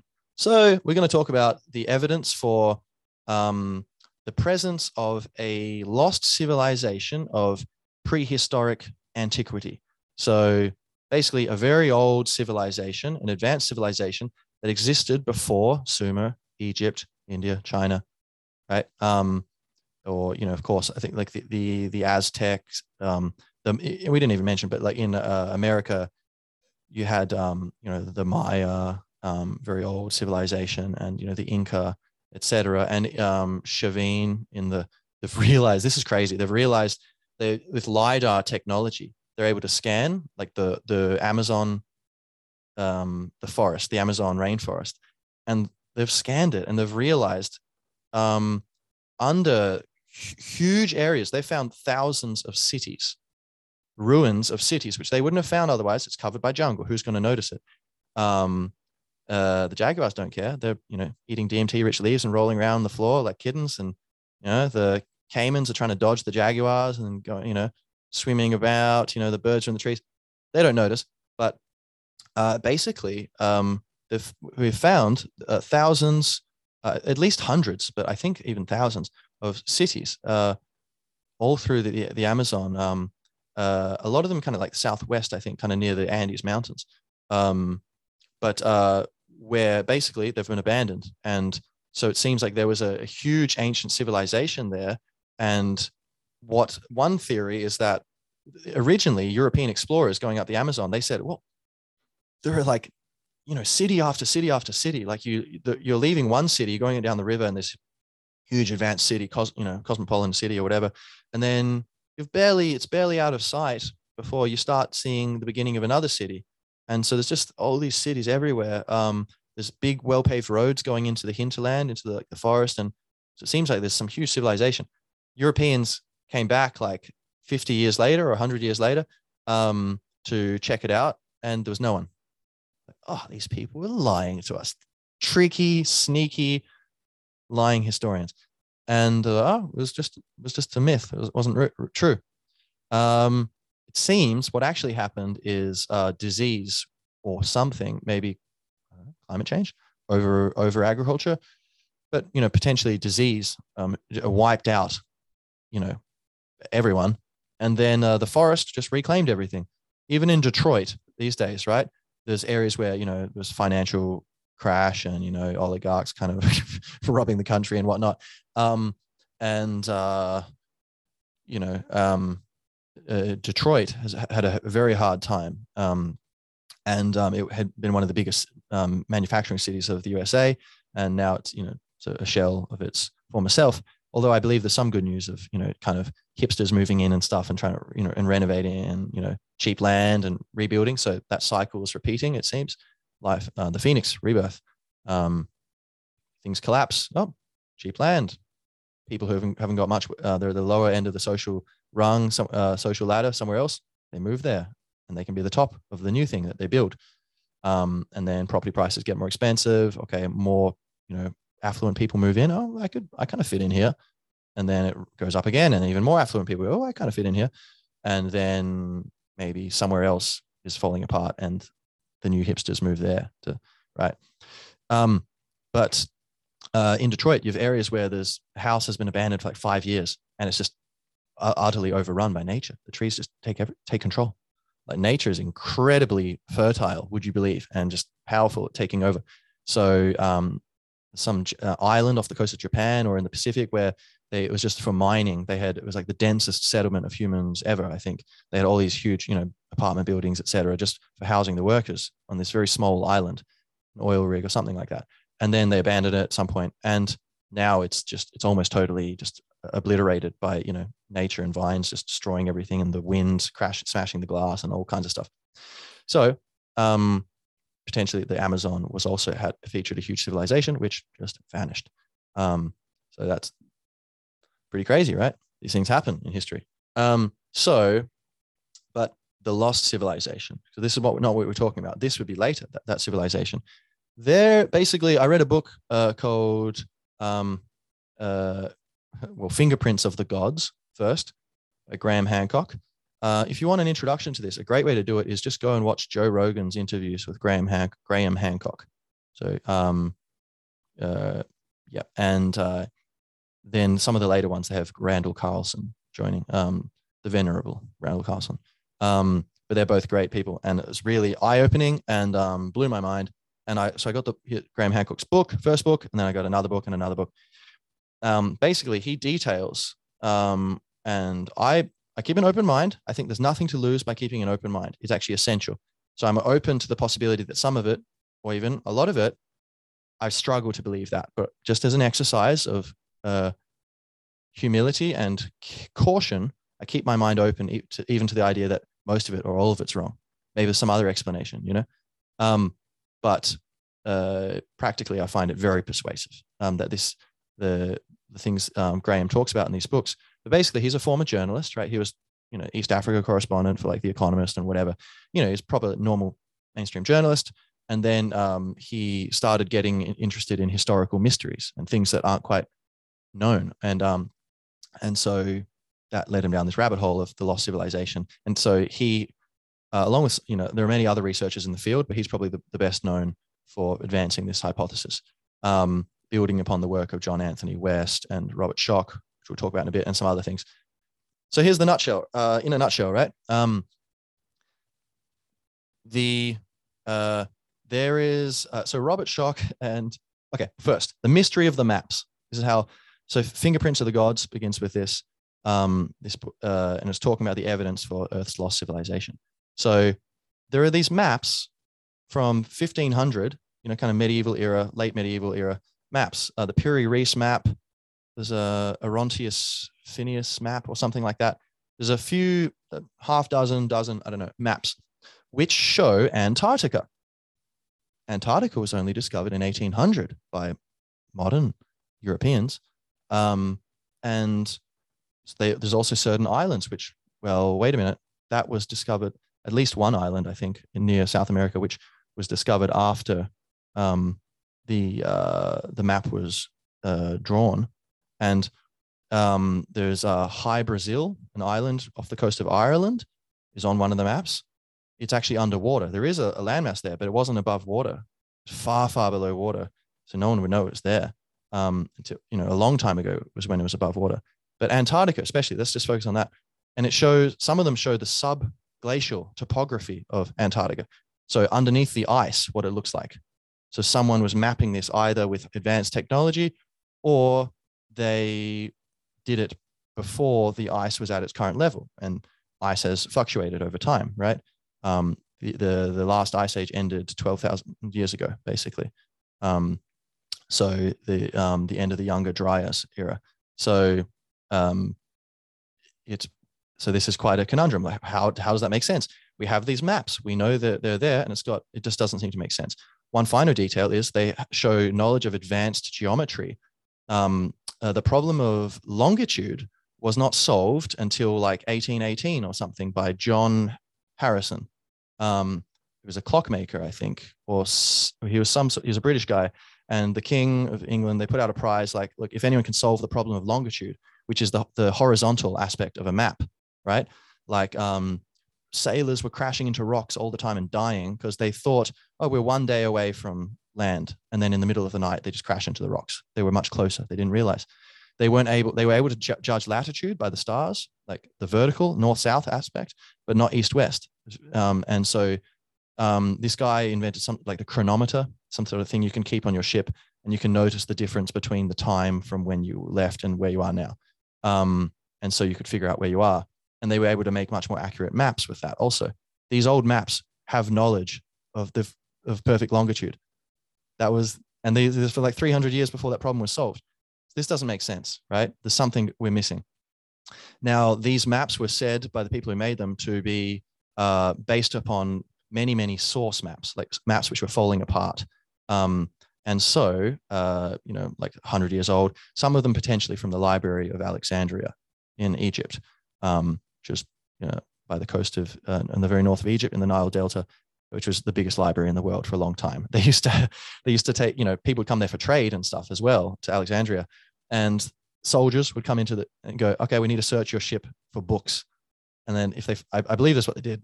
and if they found books, they go, okay, how long are you here? Okay, you'll have them returned before you leave, but um, we need to copy these because we don't have th- these books.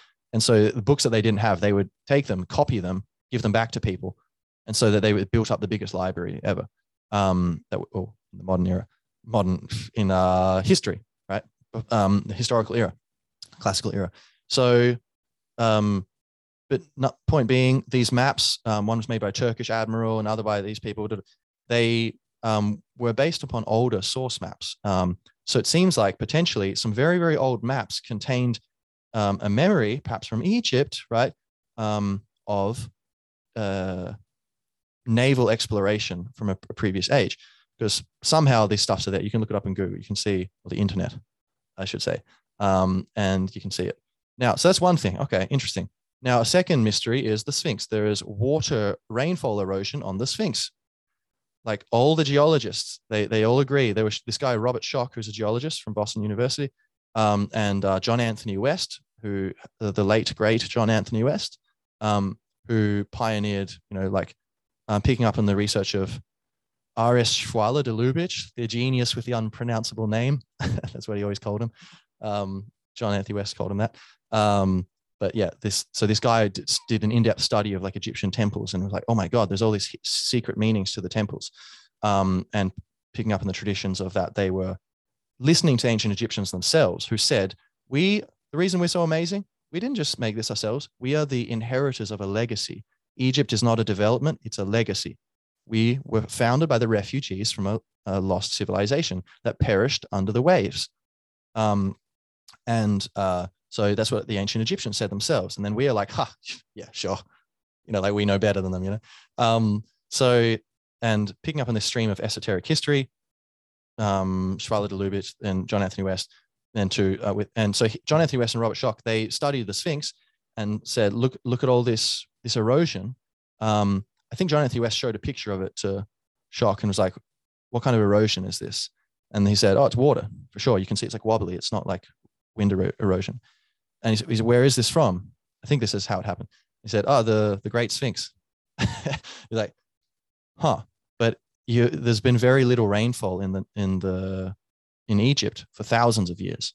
So either, look, before the historical era, either there was an enormous amount of rain before the historical era, or else normalish rain for even longer before the historical era. Um, and the Sphinx was there already. So someone had built this thing. Um, and he showed, you know, they showed it to other geologists that like almost all of them, if not all of them, uh, agreed. And so geology was like, oh my God, this, yeah, this is definitely the case. It's rain, rain erosion. Egyptology, who were all invested with their egos and their narratives and what they've been teaching, and we know what we're doing, you know, um, they were all, uh, not to mention the political ramifications of what that could do if people go, wait a minute, well, changing your worldview, people generally, oh, don't think about it. There's a political element too, keeping things simple, right, for the population. Um, so, uh, the um, not to say that's the main thing, but you know, um, so the geology profession, um, academics, they all said, yeah, this is rainfall erosion. Um, the Egyptologists were saying, no, no, that's not possible. It doesn't make sense. And so they kind of had a little battle, right? Um, Graham Hancock picked this up and goes, okay, this is in the book Fingerprints of the Gods. And he talks about that and also some other things. But there's a, a lot of other smaller details, which, but they're the, the juiciest, low hanging fruit. If you want more, go check out the books. Um, magicians of the god. But okay, then people were saying, ha ha ha, you know, how could this be 10,000 years old? Um, oh, also, I think 10,000 ish years ago, the, um, the constellation of Leo passed in front. So the Great Sphinx points east. So at dawn on the uh, spring equinox, the sun rises um, above the Sphinx. Um, I believe that's how it happens. Um, so it looks like it's the Sphinx is looking right at it. At the moment, it's some other um, constellation, which the sun is in the, a different constellation, a different house, because that 26,000 year cycle, precession of the equinox. But um, about 10,000 years ago, uh, the Leo was the age of Leo. So the sun was rising in Leo and the Sphinx is like a lion. So that's interesting. It's another detail. Okay. So now people were like, well, you know, where's all the evidence of this civilization? People said, well, you know, look, 10,000 years, that's a long time. You know, what would be left except for a few bits of stone? Like everything, you know, it'd be obliterated. Like, yeah, yeah, yeah, whatever. Um, they, you know, is generally scorned um, and, um, you know, ridiculed. Then um, more recently, uh, Göbekli Tepe has been discovered So, uh, which is in southern Turkey, and it is they've dated it, carbon dated it to 12,000, I believe 12,800 years ago. And it is 50 times the size of Stonehenge. It is the first example of monumental architecture that we are aware of in history. Um, and it appears in a time when we were all saying cities won't appear for another like 5,000 years. It's like, wait, so 7,000, I think 7,000 years before the conventional beginning of cities was the previous timeline that I was telling you about at the beginning of this podcast. I hope you followed to this point to find out the truth.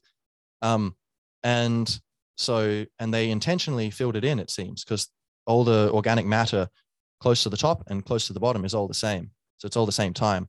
And so they found it was like a hill. It means pot bellied hill, Göbekli Tepe. So G O B E K L I space T E P E, Göbekli Tepe. Um, and um, and they've just found another one near it now, very recently, and start, begun excavating it called Karahan Tepe, and it seems the same thing.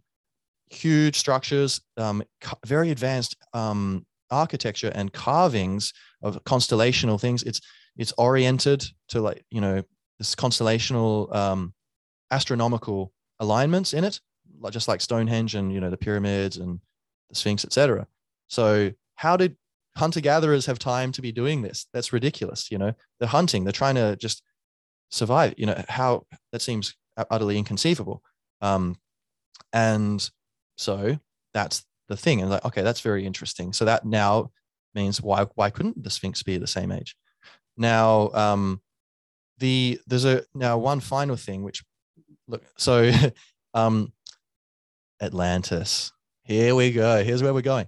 Now, we don't know what they call themselves, but it seems, and again, I'm not trying to convince anyone of anything, and I'm not, um, you know, I haven't drunk any Kool Aid. I'm not uh, subscribed to any ideology like I need to believe in it. Just following facts and implications to the best of my ability. Um, uh, so, the story of Atlantis uh, was taken seriously as fact until the mid 1800s, I think, and then history, like there are there are fashions within history. It goes back and forth, like everything, you know um, like most things. Um, uh, and so uh, it was it was there was a change where it was started to be treated as there was some papers saying, oh, it's not possible geologically, it couldn't be possible. There's no island in the Atlantic, so it was oh, okay. It was kind of scorned and fell out of fashion. Um, more recent evidence um, seems to point out that actually it, it is possible geologically that there was a land there. Do, there was a landmass there. It seems in the, around the Azores, uh, it seems like that was at higher above sea level, and it would have been like a, a you know substantial, very fertile, um, large island and group of islands. Um, the Gulf Stream was going around it, so it would have been very warm and temperate during the Ice Age. So seems that we don't it was that Atlantis? Who knows, right? But that's like an island, so that's one thing. It turned out of favor upon a false premise that it wasn't geologically possible.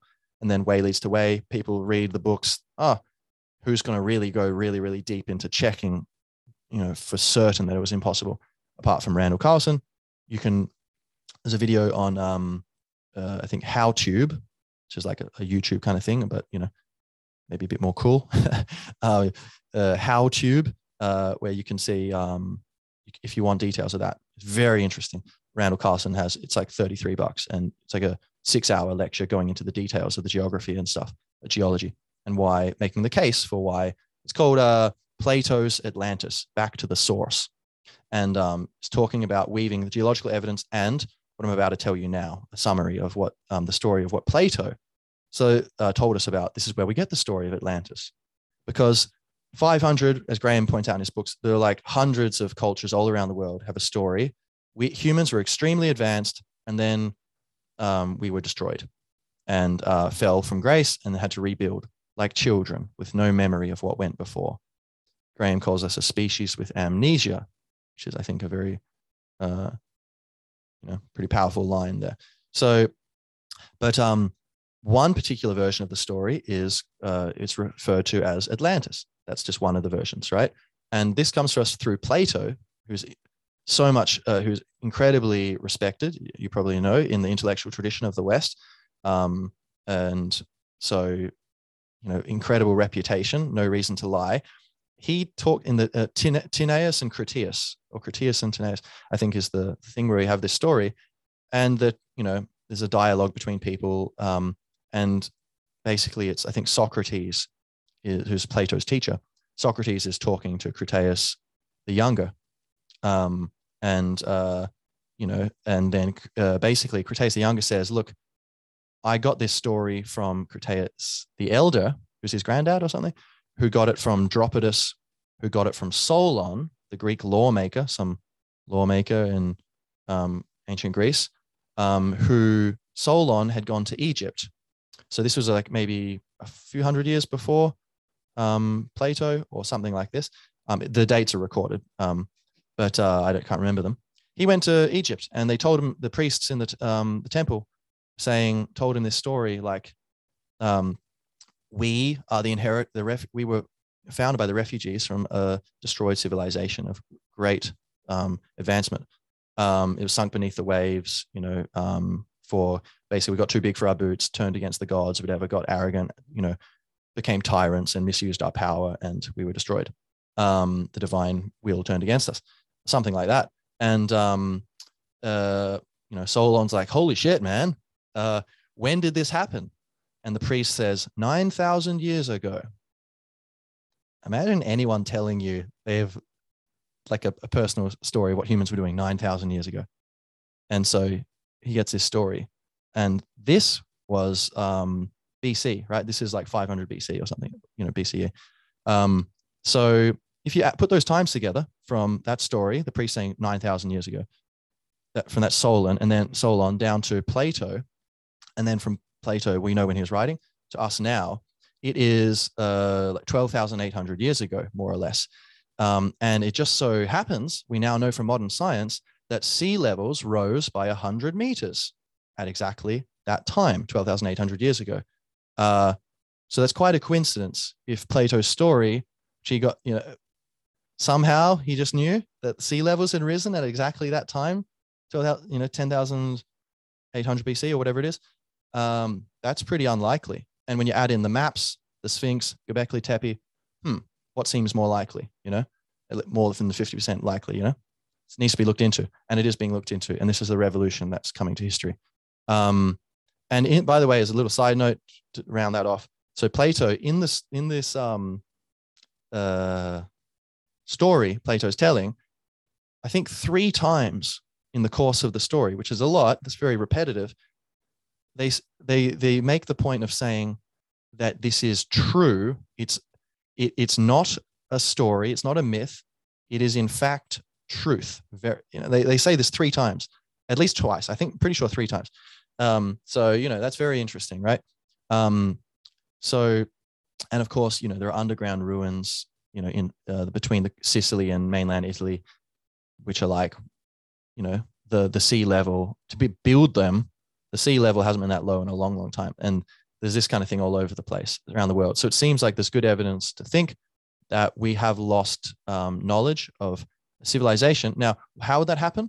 Well, um, as in Magicians of the Gods, which was released 20 years after Fingerprints of the Gods, Graham Hancock talks about um, addresses this, and that modern research, the Comet Research Group, these modern sci- these scientists, recently have been studying.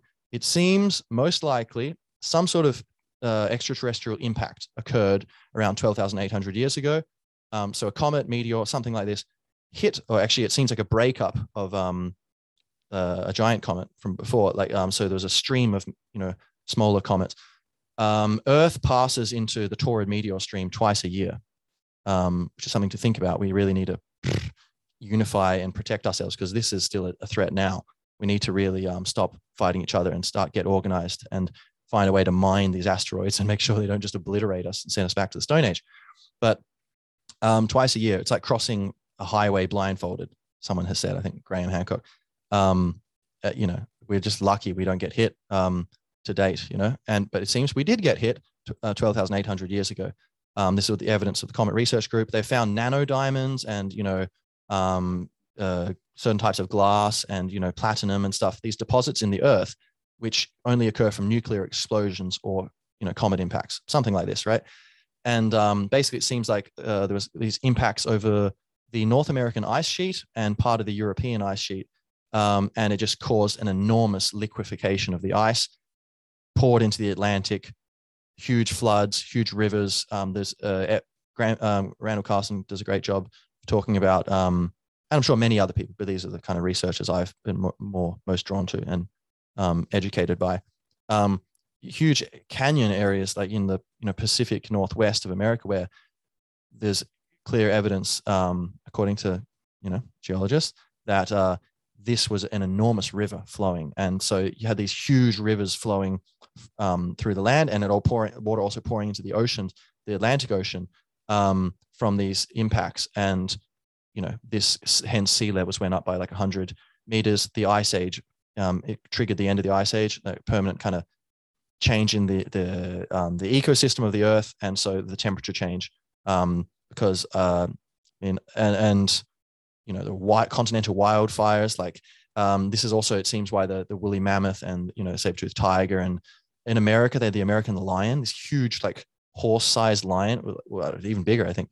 All these there are many many uh, megafauna mass extinction of megafauna. A lot of them are in the middle of eating and they found we found them um some of them were found dead. They were like in the middle of like eating. It wasn't like they were hunted right? They were like just chilling and then suddenly they're dead.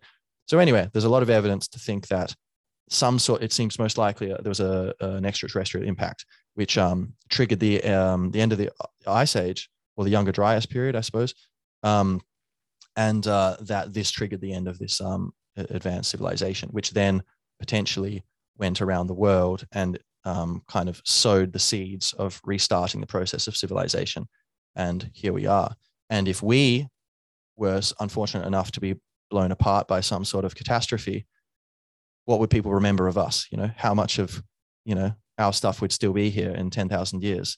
Um, there's a fair chance that certain people would manage to survive and they would recruit hunter gatherers and say, please help us survive. We've lost control of our food system. Our stores are running low.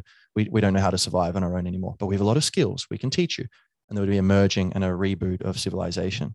So that's, uh, in a nutshell, the lost civilization hypothesis, um, which I think has a lot going for it. Now, um, let's see here. Yeah. Uh, okay. So looking forward, I think, uh, mean, there's a lot of crazy stuff. Uh, I guess we, will probably get into that in another podcast, but I think there's a lot of very optimistic, uh, there's a lot of science for great optimism um, in what's happening in the world. There's a lot of science for pe- pessimism and a lot of problems, a lot of tyranny rearing its head and censorship and totalitarianism and I- ideological capture, people being unwilling, unfortunately, to entertain ideas which um, they don't agree with, which is, but, um, and so I suppose uh, uh, we can, that can be addressed later, but it seems you know history is not finished. It's still we're in the, history is eternal. You go, it's a river, um, and uh, it continues to flow. And um, it's why, oh, why should you care about history? Well, the present is totally affected by history. Um, even from just you know what we talk about now, you can see many things where it's why is stuff happening now? Because of stuff that happened a long time ago. A lot of it, um, and uh, you you know understand where you are and where you're going, which is probably what you want. And you need to know where you've been, right? Um, and where um, you've been has been, whatever that means. So, I think, uh, but looking forward, I think um, the I'm very optimistic. Um, despite, but I think it's probably going to get a lot worse. Unfortunately, um, probably talk about that in some other podcast, but I, I do think um, we've got some problems coming up. Um, and uh, um, you know, if you're interested in specific things, okay, you can ask me. You know, reach out to me on social media, um, and I'll can happy to have a conversation.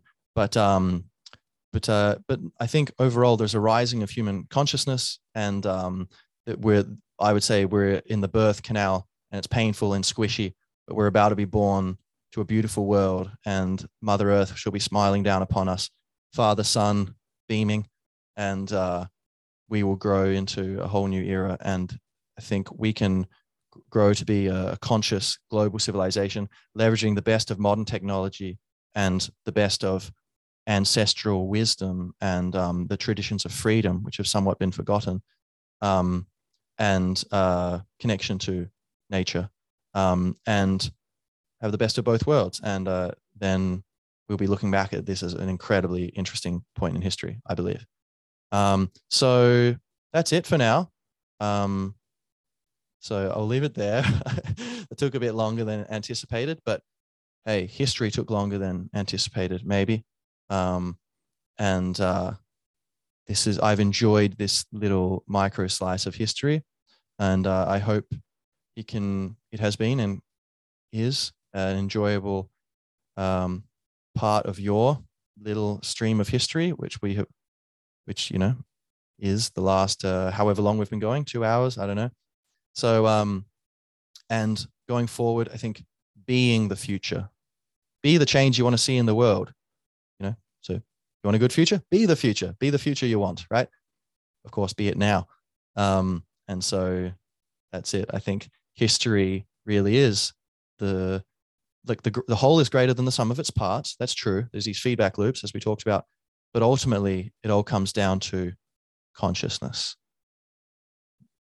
Only those who are present have an impact um, upon the automatic flow of momentum. And so, wake up, my fellow wizards and uh, witches, uh, and uh, yeah, apply the, the magic of your free will, and let's uh, let's uh, enjoy.